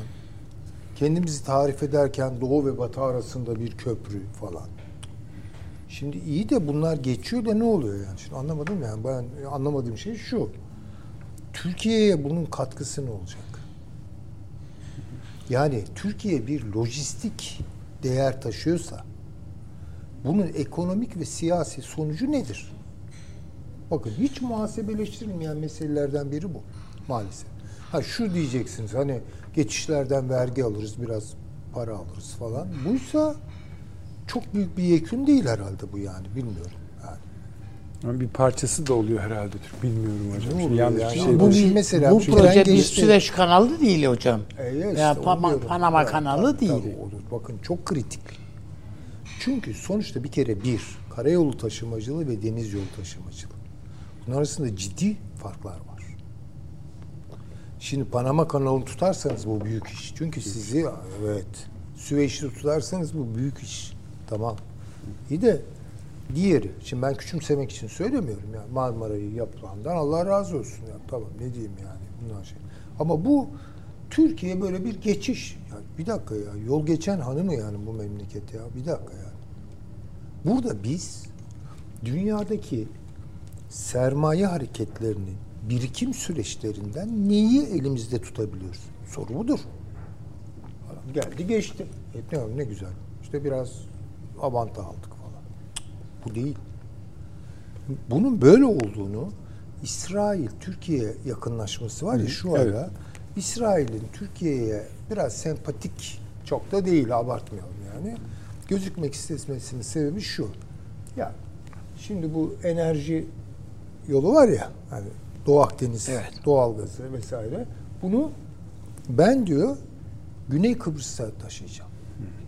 Ve Güney Kıbrıs'ta bu depolanacak. Bakın şimdi. Depolanacak. Yani şimdi hemen bunun mukabilinde bir şey hatırlıyorum. Putin Türkiye'ye ne diyordu? Ya bir şey kuralım, bir hap olun siz ve fiyatları belirlemede bakın. Çok ileri bir teklif. Evet. Hatta o dönemde Kuzey Kıbrıs'taki te- Ha. e, ofisinin de açılmasına denk Açılması. gel. Evet, Bakın. doğru. Çok doğru söylüyorsun. Şimdi nasıl farklı iki şey. Ve diyor ki Türkiye ya da diyecek ki yani Netanyahu gelirse rahatsızmış düzeldiği zaman veya bu bir ilgili bakanı gönderecekler galiba. Ya siz de şuradan itibaren taşıyın işte. Şimdi Türkiye yine bir köprü olacak yani. Yine bir taşıma işi yapacak. Türkler bu konuda mahirdir. Taşıma işini iyi bilir. Dünyanın en güçlü kara filoları, ticaret filoları Türklerdedir. Ama Türklerin denizde, deniz taşımacılığında ciddi bir payı yok. Şu Yunanlılar kadar yok. Hani şeyi konuşuyoruz ya, Rusya'nın artığını batıya ulaştırmada veya Rusya'nın fazlasını batıya ulaştırmada Hindistan, bakın Hindistan topluyor. Tevziyatı, dağıtımını kim yapıyor? Yunan Yunanistan. armatörler yapıyor. Buyurun. Hani kiliseleri ayrıştı ya. Evet, görünüşte çok kavga ediyorlar ya. Aa. Şaşırıp kalıyorsunuz.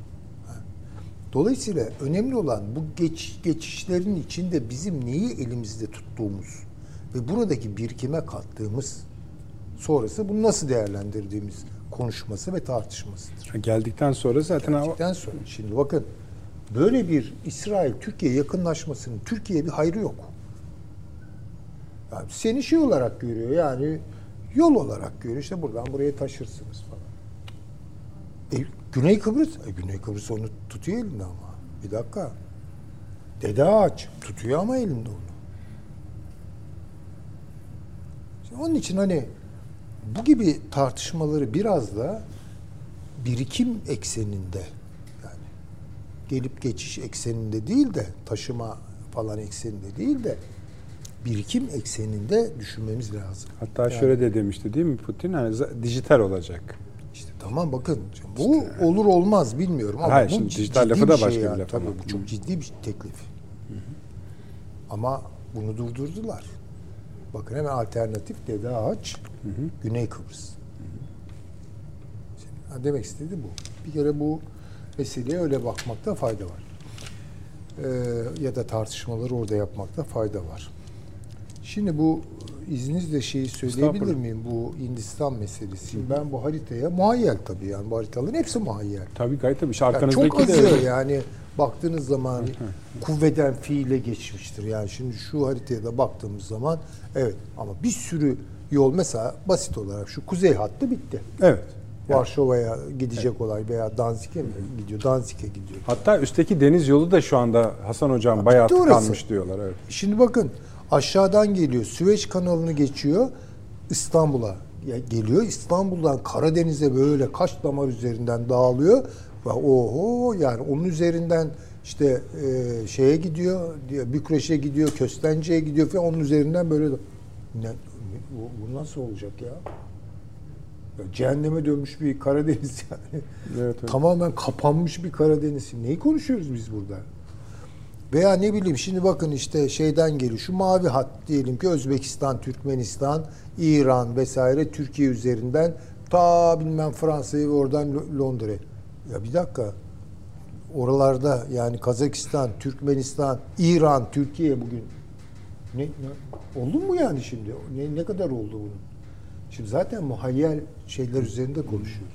İşte aşağıda kalkınma yolu da var ama şimdi Hindistan yolu da gelince iyice bir kaos gibi. Bakın ama şimdi ben hani şöyle e, düşünüyorum. Tabii bütün haritalar şu an muhayyel. Yani bunların e, ne kadarı hayata ne kadar geçecek falan. Yalnız bazı puzzle, şimdi puzzle gibi görüyorum ben aslında. Yani benim için bu haritalarda önemli olan nok- nokta dağılımı, noktasal dağılım. Şimdi o noktasal dağılımı belli bir jeopolitik, jeostrateji dolduruyorsa eğer dururum ben orada. Onu bir açın. Açayım, şöyle açayım. Eğer daha basit bir şekilde Tabii, açacağım hem de. Ee, iri bir laf ettim. Estağfurullah. Çok basit anlatayım. Eğer Modi ayağının tozuyla Atina'ya gidiyorsa bir nokta var orada. Şimdi öyle bu yani demin hocam da söyledi, üstad da söyledi.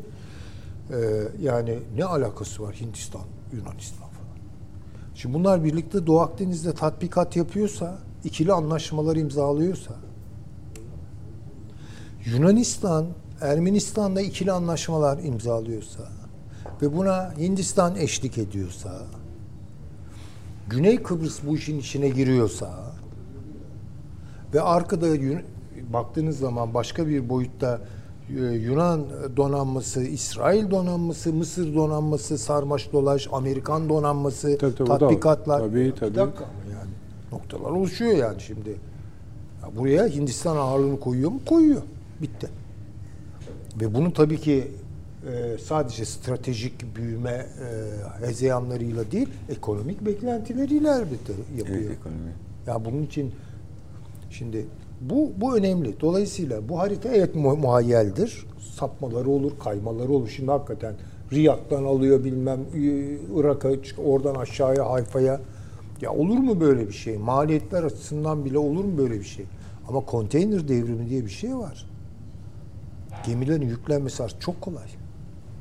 Yani eskisi gibi değil ki. Eskiden gemiler limana yanıyor. Bir ay kalıyordu. Yükleme boşaltma. E şimdi o konteynerlarla pat pat modüler bir şekilde bütün gemileri boşaltıp bütün gemileri çok kısa bir sürede içi- içinde e, donatmak mümkün, yüklemek mümkün. Niye e, sorun olsun ki bu? Hani dünyayı ne değiştirdi e, diyelim küreselleşmenin alametlerinden biri konteyner devrimidir. Evet. Bu çok, önemli bir şey bu.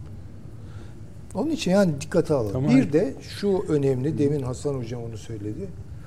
Bu Hindistan-Batı ilişkilerinin gelişim süreçleri yani çok önemli ve orada İngiltere var tabii ki. Ha. Yani ya bu Bu sefer de söyleyeyim. zaten e, tamam bitti deseydiniz işte Avni Bey'e söyleyecektim. işte manidar tabii. bu ne bu demektir. Ya bu bu Amerikan planı mı? Bence Amerikalılar bu kadar kafası bu işe basmaz. Ben söyleyeyim yani. Ya dataları falan iyi bilirler de. Yani Hindistan'ın datalarını bilirler, Suudilerin bilirler falan ama o datalardan siyaset çıkartmak e, üstadım değil, siyaset üretme işinde İngilizler kadar mahir olamıyorlar. Ya çünkü İngilizler derinlemesine bunu. İngilizlerin şu ana kadar bu Rusya-Ukrayna savaşındaki kararlılığını biliyoruz değil mi? Ya ölümüne.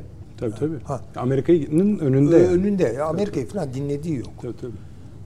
Ama bütün beklentisi şuydu ya Hindistan'ı çekip çıkarırdık biz. Yani çünkü Hindistan bizim eski sömürgemiz. Dedi ya hani yapamadılar onu. Orada çuvalladılar yani. Onun için kilit taşı diyorum ya. Orada orada duruyor şimdilik. Ama nihai tahlilde Hindistan'ın tercihi ne olur? Asla Rusya olmaz. Hindistan'ın son tahlilde, nihai tahlilde tercihi Batı olur. Çünkü bunlar İngilizce konuşan, İngilizce düşünen, siz Hint film seyretmişsinizdir Tabii canım. Ne tuhaf bir dil o. Şimdi birden gidiyor Hindu dilinde gidiyor, lak İngilizce geçiveriyor. Aa, bunu ne tayin ediyor? Yani şimdi bu nasıl bir zihin işlemidir? Anlamakta ben çok zorluk çekiyorum yani. Hani bir sürü kelime geçebilir. Hayır öyle değil. Patern olarak geçiyor. Yani bir şeyler söylerken Hindistan, Hintçe böyle bir şeyler söylüyor söylüyor. Sonra ne bileyim e, İngilizce e, bir cümle kuru veriyor, patlatı veriyor yani. Bir süre İngilizce devam ediyorlar gibi oluyor. Pat öbür tarafa dönüveriyorlar. falan. Hindistan böyle bir şey. Dolayısıyla o kilit taşı yerinden Yani oynadığı kişiliksiz mi demek istiyorsunuz hocam? Yok kişiliksiz diyemem. Yatkın ama, demek istiyor bence yani. e, benim Yatıyor demek haya- istemiyor Benim da. zihnimi zorlayacak derecede çeşitli. Yani öyle söyleyeyim. Bu masa gittikçe diplomatik bir şeye bürünmeye Ha, başladı. Evet yani o öyle.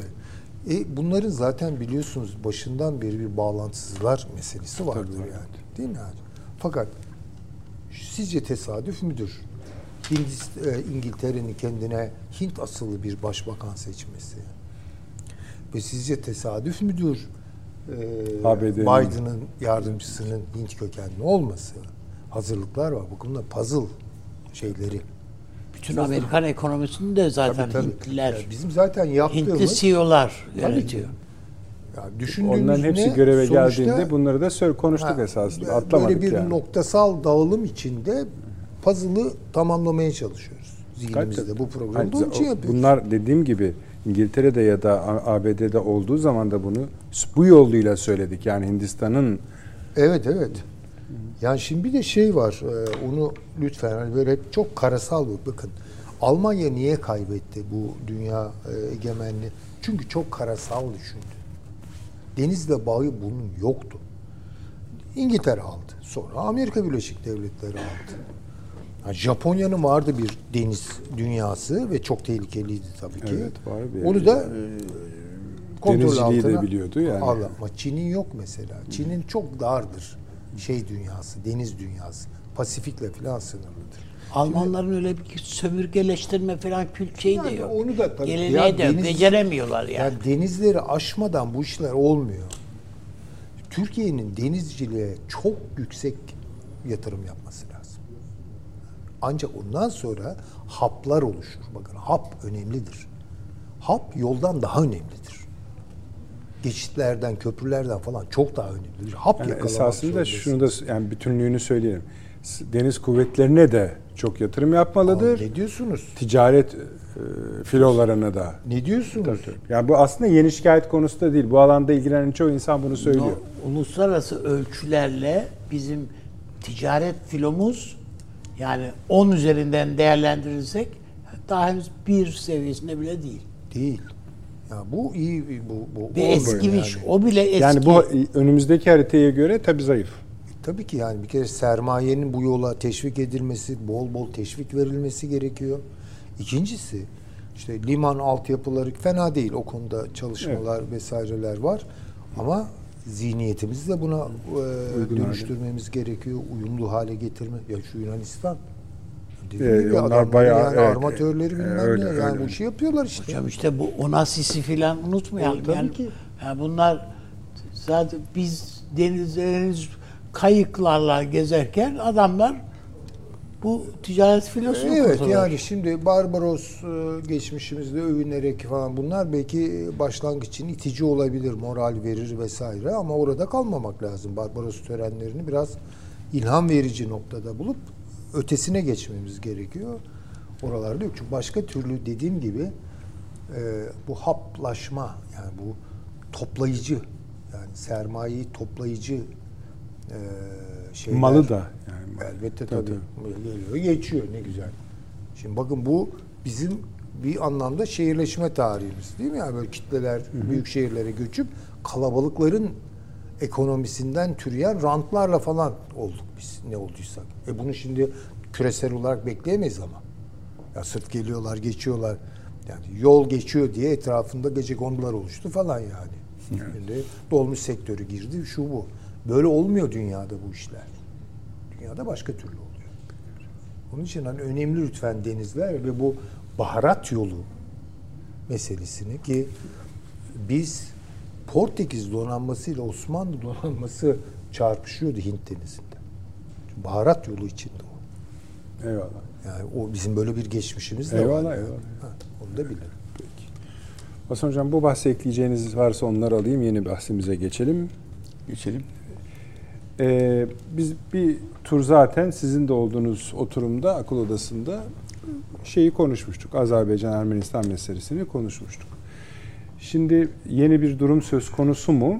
Evet, yani yine konusu. Çünkü e, buranın karışma ihtimalini biz aslında şu anda bugün konuştuğumuz bütün haritanın da göbeğindeki konulardan biri olarak kabul ediyoruz. Yani Hazar'dır, Orta Asya'dır vesairedir. Şimdi son gelişmeler şunlardı. Sayın Cumhurbaşkanı Paşinyan'la bir görüşme yaptı. Ardından Putin bir görüşme yaptı. Sonra Putin bir açıklama yaptı. Dedi ki tamam dedi yani bir sorun yok. Erme şey e, Erivan şeyi kabul ediyor. Karabağ'ın Azerbaycan'ın egemenliğinde olduğunu kabul ediyor. Bir yandan da Ermenistan'ın ABD ile olan tatbikatı devam ediyor. Şimdi anlıyoruz ki savaş hali biraz yani çatışma çıkma ihtimali biraz gevşemiş. Fakat tabii şu da devam ediyor. Ee, önce tabii şunu da bahsedeyim. Türk Sağlık Kuvvetleri bunu çok, çok ciddiye aldı. Geçen be, bahsetmiştik. Evet. İşte Genelkurmay Başkanı kalktı oraya gitti. Savunma Bakanımız oraya gitti. Alt komuta heyetinde var. Bugün de Azeriler geldi. Azeri Genelkurmay Başkanı ve Savunma Bakanı birinci yardımcısı burada idi ağırlandı. Yani o temkinlilik hali, tedbirlilik hali de bir yandan devam ediyor. Şimdi bu haliyle Ermenistan tamam mı? Efendim değil. değil. Gene meşhur e, Amerika işin içinde. Sebebi kuzeyden Ukrayna'dan yapamadığını kuzeyden dönerek Rusya'yı e, sıkıştırmak istiyor. O da ne şekilde sıkıştırabilir? Ermenistan'la ortak askeri tatbikat. Şimdi Paşinyan bu 92-93'lerde tarih profesörü olan bir e, Ermeni başkan vardı. Bu şey diyordu. Ya bu 100 senelik olay binlerce tarihi olay oldu. Soykırım falan diye Rus istihbarat tarafından ortaya çıkarıldı bu 47'lerden 48'lerden sonra. Bu işi bitirelim. Türkiye ile anlaşalım. Türkiye üzerinden biz Avrupa'ya açılalım. Yani bu ekonomik kapanmayı, fakirliğin üzerinden geçelim. Ondan sonra İkinci Dünya Savaşları Petrosyan falan. hocam. Petrosyan. Evet. Onu devirdiler o adamı. Evet. Ve bu şeyin içinden biri geldi. Yani Azerbaycan'daki Ermeni bölümünden Karabağ takımı. Sert bir adam geldi. Ve gene bu olaylar ve oradaki asıl çeteler bir takım operasyonlar yaptılar. Katliamlar yaptılar. Türkler de buna cevap verdi filan. 92-93 savaşlarında. Ben de Rusya'daki bir konferansa gitmiştim. Ee, bu Ermeni Azeri çatışması konusunda. Bir de karşı konuşmacı vardı. Karşı konuşmacı da Rus. Fakat konferans İngilizce olduğu için Oxford'da doktora yapan bir konuşmacıyı getirmişler. Hmm. Mesela Alman konuşmacı var. Almanya'da doktora yapan bir Rus geliyor onun karşısına. Böyle karşılıklı hmm. metinler. Metinleri önceden gönderiyorsunuz. Ben metnimi göndermiştim. Fakat oradaki durumu gördüm. Ee, bizim Dışişleri Bakanlığı'na da uğramıştım. Dedim ki 75 kilometre Moskova'nın altında bir yere gönderiyorlar. 5 güne kadar gelmezsen beni arayın. İyi peki. E, Halil Bey vardı. Benden bir sınıf büyüktü mülkiyeden. O zaman müsteşardı. Sonra büyükelçi oldu oraya. Dedim ki ben bu paper'ımdakileri konuşmayacağım dedim. Buradaki operasyonu dedim Kafkasları kaybetmemek için yapan siz Ruslarsınız dedim. Ortada bir Rus profesör oturuyor. Yönetimim var. Bu tarafta Alman var. Alman bana arkadan ilk diyor ki böyle devam et. Doğru olay bu. Burada dedim 5. Rus kol ordusu vardı. Ermeniler dedim bu operasyonu yapamazlardı Türklere karşı. Sizin yüzünüzden yaptılar. Sebebi dedim Kafkasları kaybederseniz Türk gücünün te Moskova'ya kadar giden boyutta işte Tatarlar var, bilmem neler var, Kırımlılar var, şunlar var, bunlar var. Yukarıya kadar Türkler var. Açılır. Evet açılır. Bunun için siz yapıyorsunuz falan. Diyor ki bu, bu diyor yanında oturan diyor ki HGB albayı diyor profesör olan. Tamam olsun biz de Türkiye'den geldik dedim ne var? Korkacak bir şey yok falan. Sonra bir takım 95'ten sonra yumuşamalar oldu. Burada da Bakü Ceyhan petrolü gelişecek bir türlü olmuyor. Amerikan şirketleri var, e, Fransız şirketleri var, İngiliz şirketleri var falan filan. Gene Amerika'da toplantılara katılıyoruz. Yahudi lobisinden biriyle şeyde karşılaştık. Lokantada. Dedi ki neyle uğraştığınızı biliyoruz. Evet dedik böyle uğraşıyor Türkiye heyeti falan. Bakın dedi bunu Kanadalılar nasıl yaptı biliyor musunuz dedi. Para istiyorlardı Amerika'dan kimse vermiyordu dedi. Kanada kaya gazı için. Kanadalılar dedi kendileri borçlandı. Bu gazı çıkarttılar. Ve dedi bunların kağıtlarını dünyaya sattılar. Amerika dedi bu kağıtların hepsini aldı. Bütün parayı ödedikleri gibi boru hatlarını da Amerika'ya döşediler dedi. Siz de dedi kendiniz uğraşmaya başlayın. Amerikalı, Fransız, İngiliz şirketleri atın dedi. Bu boru hattı o zaman yapılır. Neyse o sırada e, şimdiki Cumhurbaşkanımız bir yakınlaşma Putin'le o hat Ermenistan'dan geçmeyerek şey etti. Fakat Amerika'ya bağlı Ermeni grupları hem Ermenistan tarafında hem de Ermenistan'ın işgal ettiği bölgelerde Azerbaycan içinde e, aşırı bir boyutta tanınmak için uğraşıyorlardı. O Azerbaycan'ın içindeki anklav Ermeni toprağı olarak tanınmak istiyor. Halbuki Azerbaycan toprağı içinde onlar bir azınlık. Azınlıkların bulundukları devlette devlet kurma hakkı yok uluslararası hukuka göre. Yani bunu kabul ettirmeye çalışıyorlar. Yani birinci savaş böyle oldu. İlk savaşta ben de e, çatışmadan evvel bakan danışmanıydım özel zamanında. E, ilk ne yapalım? İşte Elçi Bey'e yardım gönderelim falan filan. Süleyman Bey dedi ki bizi Ruslarla çatıştıracaksınız buna gerek yok. Fakat sonraki olayda Türkiye teknolojisini geliştirdi. İşte 2020'den sonraki savaşta yardım etti. Ermeniler yenildi. Ee, Ermenistan'da bu işe karışmadı. Topraklarını geri aldılar. Zengezur koridoru açıldı. Bu sefer birdenbire Azerbaycan'da bulunan kesimlerde iki Azerbaycan birleşmelidir diye bir konuşma başlattı. Kim başlattı bunu? Aliyev değil. Onun içindeki bazı hempalar. Bu İran'ı kuşkulandırdı. Hemen Zengezur koridorunun yakınına askeri sevkiyatlar oldu. İlk defa operasyonlar yapmaya başladı. Türkiye'de rahatsız olduğundan niye operasyonlar yapıyorsun? Ne, nedir yani Türkiye'nin buradan aşağı doğru bir şimdiye kadar İran Türklüğü konusunda hiçbir faaliyeti olmadı. Yani iki tane dost ülke 1625'ten beri çatışma olmamış falan olmamış. Fakat bu savaştan sonra, Ukrayna-Rusya savaşından sonra Amerika burayı başka yerlerden sıkıştırmak istiyor. Bu olan durumdan Amerika'daki Ermeniler memnun değil. Fransa'daki Ermeniler memnun değil çünkü Fransa da işin içinde. Tabii. Destek vermek için. Biraz Olmayan Mi- Minsk Evet, akılsızca gü- güçleri yok ama Fransa'daki oy nedeniyle Marsilya civarında bunlar yoğun şekilde. Onlar da işin içinde. Şimdi buradaki boyut İsrail geçen gün 3 uçak dolusu silahı Azerbaycan'a yığdı. Bu gazetelerde var. Ben okuduğuma göre İran istihbaratı da okuyor, bilmem kim de okuyor, görüyorlar. Herkes Ya- okuyor hocam. Biliyorlardır ha. Peşinden Amerika ile birlikte bilmem ne yapacağız ve Azeri milliyetçiliği var. İran'da bir hareketlenme. Zaten Kerkük'teki hareketlenmede de İran'ın bir takım pozisyonları var. Oradaki Tabii. boyutlara girip çıkıyor. Suriye'de de İran'ın bir pozisyonları var. O İran olduğu için Suriye ile olayı çözemiyoruz. İsrail'de o olayların içinde.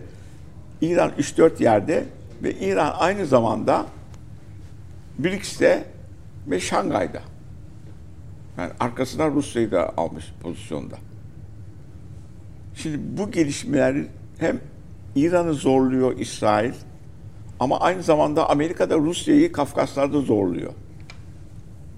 Bu yapıyı çakıştırmaya çalışıyor.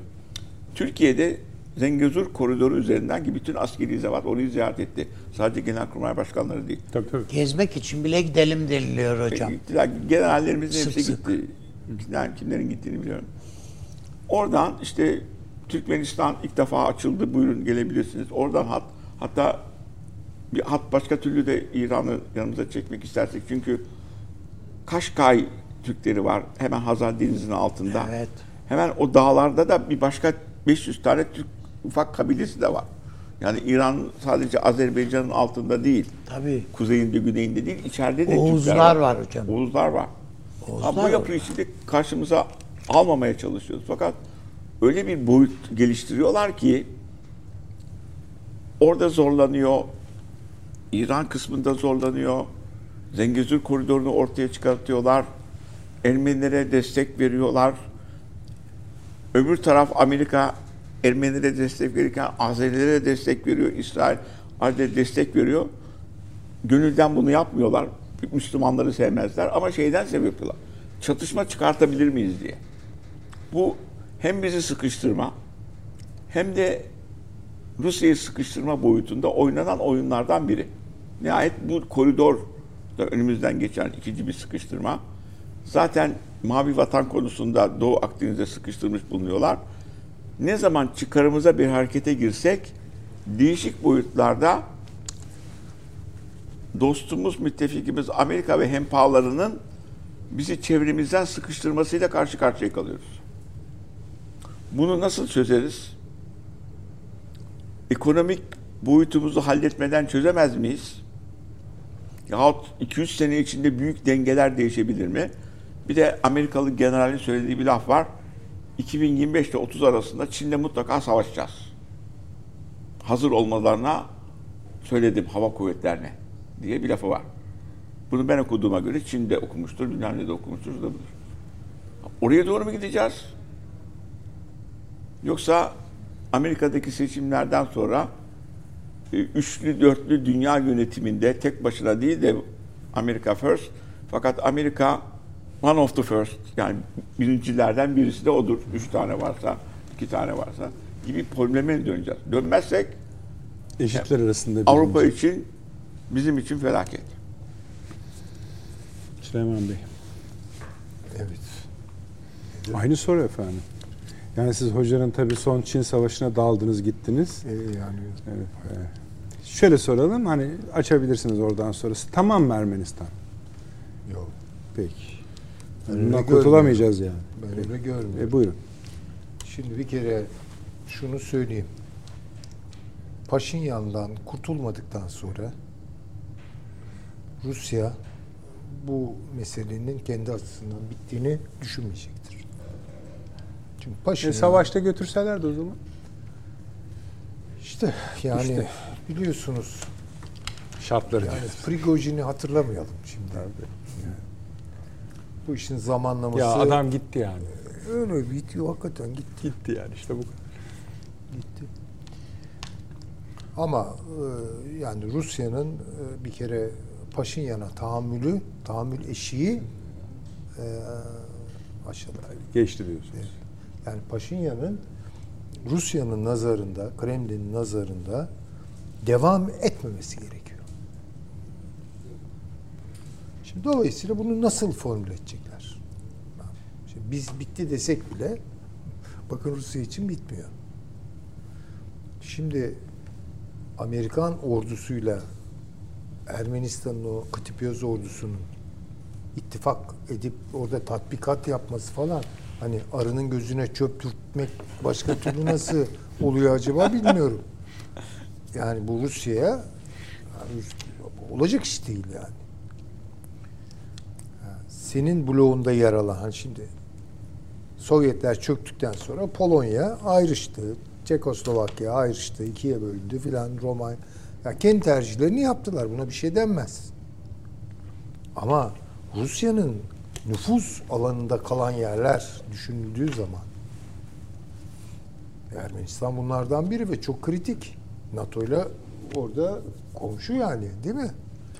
Ha, askeri varlığı orada e, Ermenistan'ı Rusya koruyor değil mi? Tırnak içinde. her şeyleriyle Rusya'ya bağımlılar vesaire.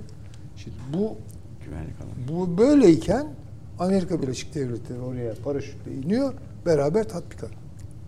O olacak iş değil yani. Buna Paşinyan e, zemin hazırlıyor. Dolayısıyla Paşinyan'ın işi bitti. Bakın ben söyleyeyim. Bu nasıl yapacak? Dört madde verdi biliyorsunuz Ruslar. Hepsi de Tamam yani. Paşinyan da anlamıştır bunu. Yani işinin bittiğini anlamıştır. Buradan çıkabilir Çok mi? özür dilerim. Anlamıştır da e, şey kalın. Çünkü oradan devam edeceğim. Önce Sayın Cumhurbaşkanı'nın da bir konuşması oldu. Aynı şeyi söylemiş midir Sayın Cumhurbaşkanı? Ee, vallahi onu bilemem. Yani şimdi belli uyarılarda Neyse onu bulunmuştur. Avni Bey'e soralım. Tabii ki. Şimdi e, dolayısıyla o orada biraz daha bu iş büyüyecek. Mesaj senaryolardan biri şu. Ee, Azerbaycan'ın önünü açmak. Yani Tokat'ı Hmm. Yürü demek. evet. Şimdi bu da neyle e, olabilirdi? Dağlık Karabağ'la pardon dağlık demeyelim artık ben de dilim Tabii tabii. Ondan Karabağ'da vazgeçtik arkadaşlar. da Evet, Han kentinde e, yapılan bu saçma sapan e, şey seçim mesela. Evet. Şimdi bu olacak iş değil. Ve dikkat edelim, müthiş bir panik her taraftan. Her taraftan tepki. Şimdi bu Azerbaycan'ın egemenlik hakkı, hakkına doğrudan tecavüz. Tabii. Bunu kaldıramaz. Onun Böyle için bir şey yok abi. Hukukta Olmaz yok. böyle bir şey. Dolayısıyla Azerbaycan'ın önü çok açık. Yani yarın Saldırabilir. Şu geri aldık bunu diyorlarsa mesele yok. Ama biz bunu geri almıyoruz dediği andan itibaren her an uluslararası hukuk açısından Azerbaycan'ın oraya girme ihtimali var. Evet. Onun için de zaten Azerbaycan e, Genelkurmay Başkanı Ankara'ya geldi ve ciddi toplantılar yaptı. Şimdi böyle bir durumda İran ne yapacaktır? Heh, tam onu söylüyordum. Demek ki İran'da ses. Yani aslında cevaplayacaksınız. Rusya, Türkiye, İsrail, Azerbaycan belli bir çizgide gözüküyor. Üstelik bu çizgi uluslararası hukuku da zemin alıyor. Tabii hatta İran da bugün kınadı onu. Olmaz dedi bu yani. İşte bu dörtlüyü görünce kınamıştır o. Tabii. Yani dolayısıyla ben İran'ın da böyle çok fazla sesini çıkarabileceğini bu konuda zannetmiyorum. E tamammış işte Ermenistan. Tabii. İşte ama şimdi şöyle bir şey var. Buna mukabil Paşinyan'ı devirmek için içeride bir hareketlenmeye de bu zemin hazırlar mı bu senaryo? Hazırlarsa kim mi? Ha, Şimdi dolayısıyla Rusya kafasında neyi kuruyor şu an? Paşinyan'dan kurtulma meselesi var ve mümkün mertebe Azer e, Ermenistan'da kendi yanında yer alan yani pro Rusya unsurların iktidara getirilme meselesi var. Yani onun götürülmesi değil, onlar ge- gelecek olanlar mı hazırlanıyor diyorsunuz? Evet, bence öyle. Süper. Yani dolayısıyla bu şu an bu hengame içerisinde e, Azerbaycan devam ederse çok büyük bir şey olur tabii. Yani, yani çok e, bir daha da bu kadar İyi bir yani evet, Zaman evet, mı? Evet. Yani Yani, konjonktür gelmez mi onu bilmiyorum yani. Çünkü konjonktür çok şu an bütün müsait. dünya- uluslararası hukuk açısından Evet. müsait. Bitti. Bitti. Yalnız şunu da söyleyeyim izninizle. Estağfurullah bitireyim. Ee, şimdi şöyle bir şey var. Ee, Rusya'nın tutumu nerede durur ve e, Kafkasya'ya kendi açısından bir statüko kazandırdığını düşünür. Azerbaycan'la Ermenistan arasındaki ihtilafın devam etmesi lazım. O zaman şöyle diyecek. Bu azınlıkların, azınlık statüsünde olanların hakkının, hukukunun emniyet altına alınıncaya kadar ben buradayım diyecek. Yani geleneksel Rus Sovyet Tabii, politikasının uzantısı Tabii, olarak. Yani heh. ama Veya hiç o cümleyi atalım biz. Ben burada kaldığım sürece ona mazeretini uyduracağım. Evet. Bu- Bu da ne diyelim? E, yani Kötü bir tabir ama hani aslan payı. öyle. O, o devam edecek o Rusya olduğu sürece. Ee, Avni Bey, Hasan Hocam da Süleyman Hocam da Paşinyan'ı götürdüler. Ben Ki bir hukukumuz Peki- doğmuştu yani Evet. adamla da. Savaşmışlığımız var. Şimdi birini götürmek için bu el, Paşinyan yani orada tutunmak için savaş dahil her şeyle uğraştı yani. Adamın tutunmak için. geçmişine bak yani şöyle. Bu savaşı Azer Azerbaycan'la savaşı yürütmüş ve e, teslim anlaşmasını imzalamış olmak bile bu adamı götürmeye yeterdi esasında. Ha. Ama gitmediğine göre bunun arkasında ben Rusya'nın bunu götürmek istediğini falan düşünmüyorum. Ama mesela Süleyman Hoca'nın dediği şöyle bir şey var ya. Ya tamam buraya kadar dediğiniz güzel ama tutup buraya Amerika'yı sokmak ne demek? Ya bir de bayan Paşinyan'ın Kırım şey Ha evet. Kiev, bir- e, Kiev ziyareti var. Doğru doğru. Yani Alışveriş. bardak taşıyor ama yani. Evet. Yani işte onlar işte. Şimdi bunların hepsinin izahı vardır. Bunlar açısından. Bir, bunlara Rusya bir tepki gösteriyor mu? Yani mesela Putin'in bugün açıklaması var.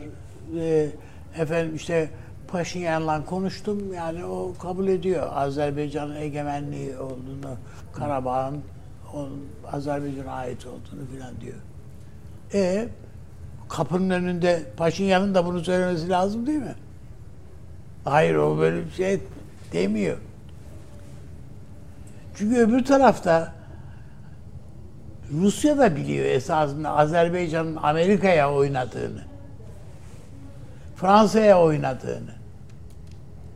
Ama Rusya şu anda kendisi köşeye köşede hareket alanını çok fazla kaybetmemek için, daha fazla kaybetmemek için ağzını açmıyor, ses çıkarmıyor. İşte bu te- şeye ortak tatbikata filan homurdanıyor. Sadece içinden homurdanıyor. Ama Paşinyan'a ikinci bir alternatif bulmak zorunda. Yani yerine birini bulmak zorundasın. Ermeni- Ermenistan'da böyle bir Paşinyan kıvamında biri var mı? Va- Hani Bulurlar canım. onu Böyle bulur- yok, hayır. Onun Ha, bulmazlar mı kıvamında diyorsunuz? onun imzaladığı anlaşmaları imzalayacak. Efendim Karabağ Azerbaycan'ın toprağıdır filan diye böyle alenen demeç verecek filan. İkinci bir adam yok orada. E biz de Amerika'ya kafa tutacak halim bir durumda değiliz. Dolayısıyla bugün beklediğimiz şey şudur. Bu Azerbaycan kendi çıkarlarının da gereği olarak uluslararası hukukun kendisine tanıdığı hakların bir sonucu olarak derhal bu e, ortaya çıkan tabloyu düzeltmek zorunda. Ha, Bunu Türkiye'nin desteği olmadan düzeltemez. Ve burada belki de Amerika'nın en çok hoşlandığı bir durum var. Türk-İran ilişkilerinde işi çatışma boyutu, boyutuna kadar tırmandırabilirse Amerika bu bay, yani yemede yanında yat Amerika için. Yani hani derler bir taşla birkaç kuş işte bu. Bundan daha iyisi yok. Cumhurbaşkanı Paşinyan'a ne dedi? Ha Paşinyan'a demiştir. Beyan nasıl dedi? Ya ben şimdi bir şey söylersem ayıp olur yani. Bir devlet başkanı. Hayır, için. yani sizce ton neydi? Yani, Ya tonunu da söylemek istemiyorum. Çok Putin'in ağır tonu- konuşmuştur. yani Putin'in tonunu söyleyin. Putin'in Putin'in de öyledir. Ultimatom verdi. Muhtemelen bence Putin'in de tonu öyledir. Yani sonuçlarına katlanırsın filan demiştir. Her ikisi de. Sayın Cumhurbaşkanımız daha ağır konuşmuş olabilir. Yani tarih önünde de seni i- zor duruma düşürürüm demiş olabilir Cumhurbaşkanımız. Çünkü Azerbaycan'ın şeyin Ermenistan'ın adı, Ermenistan adına veril, vermiş olduğu sözler var. Bunlar öyle kayıtsız kuyutsuz değil yani. O yüzden ben Sayın Cumhurbaşkanımızın çok fazla öyle bir açıklamada yapmaya gerek duymamasını şunu dedim bunu dedim o da bunu dedi filan böyle bir şey yok. Or, oradaki şeyi Cumhurbaşkanımızın genel üslubunu eğer bugüne kadar yanlış biliyor olamam herhalde. Çok sert, çok ağır bir konuşma yapmıştır. Peki. Şunu da sormak istiyorum. Önce Sayın e, Cumhurbaşkanı Sisi ile konuştu ya G20'de. E, isterseniz hani Perşembe'ye de bırakabiliriz onu ama bu orada hala bir yani bir, bir sıcaklık var ama bir ilerleme yok gibi. Yani gibi mesela şöyle evet. hani e, sizi bekliyoruz diyor. Hayır biz sizi bekliyoruz diyor. E tamam, yok yok biz ben sen mi gelirsin Peki. ben mi gelirim ama ben şu anda evet bizim bu Kafkaslarda bir şeyimiz var. Kaynamamız var ama bir de Irak'ta. Irak'ta, Ta- oraya hiç Suriye'de orada bir kaynamamız var. Bir şey söylemek istediğim şu. Buyurun. Amerika Suriye'de Kuzey Suriye'de adamları tokat yediler. Amerikan adamları. Ha bunu Söyleyin. bunun hıncını almaya çalışıyor. ne ne o Amerika. tokat? Evet, Yani PYD habire dayak üstüne dayak yiyorlar. Şimdi bunu perşembeye bırakalım. Bu, bu, bu akşamki Evet işte konularımızdan yani, da birisiydi ha, ama paket bunun konu öfkesini, acısını Türkiye'den çıkarmaya çalışıyor. bu. Peki bu paket Ve konu bunu bu, öyle yapalım. burada Sayın Cumhurbaşkanı'nın orada da yaptığı konuşma var. Yaptığı açıklamalar var. Tabii evet. Değil mi yani? Çok açık.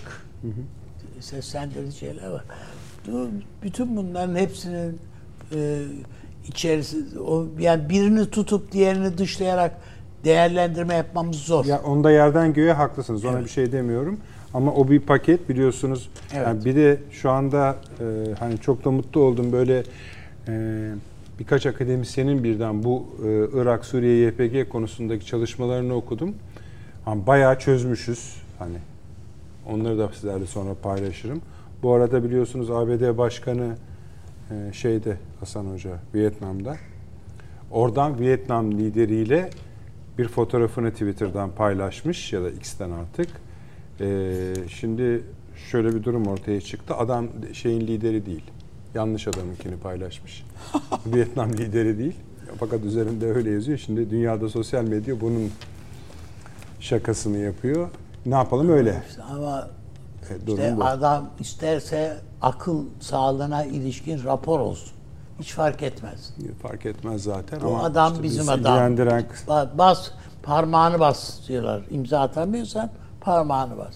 Yani Çinliler de o konuda biraz kaygılı. Bu eski Vietnam ilişkisi gibi olacak diyorlar. Şimdi basında öyle analizler var Süleyman Hocam ama süremiz bitti. Anne abi çok çok teşekkür ediyorum. Biz Sağ olasın. Tamamdır. Söz Perşembe günü o paketi açalım. Önemli bir konu Süleyman Hocam. Ağzına sağlık. Eksik olmayınız. Hasan Ama. Azerbaycan Teşekkür paketi de devam eder daha. Ya ama o yani şurada üç, üç kere Paşinyan'ı götürdünüz adam hala duruyor işte. Süleyman Şey Hoca'nın bakın ne kadar şeyli bir denklem kurdu. Bence Ha, yok. gitmesi gerekiyor mu onu da bilmiyoruz ama yani Yani yerine adam yok ya. Allah Allah tutturdu yok diye. Tabii ki de bulunur canım. Nerede yani? Ermenistan'dan çıkar canım. Peki Hasan Hocam tek teşekkür ediyorum. Rica Sağ ederiz. olunuz, var olunuz. Efendim Perşembe günü devam edeceğiz. Bu YPG konusu da önemli. Çünkü ilk defa bu kadar sıkışmış gözüküyorlar. Ee, bugün ee, Süleyman Hoca da İngiltere konusunda biz zorlamasak konuşmayacaktı. O manidarla tekrar konuşmuş olmasına rağmen hatırlatıyorum. Ve çok çok teşekkür ediyoruz. İyi geceler diliyoruz. Perşembe aynı saatte 20.45'te buluşmak üzere efendim. İyi geceler.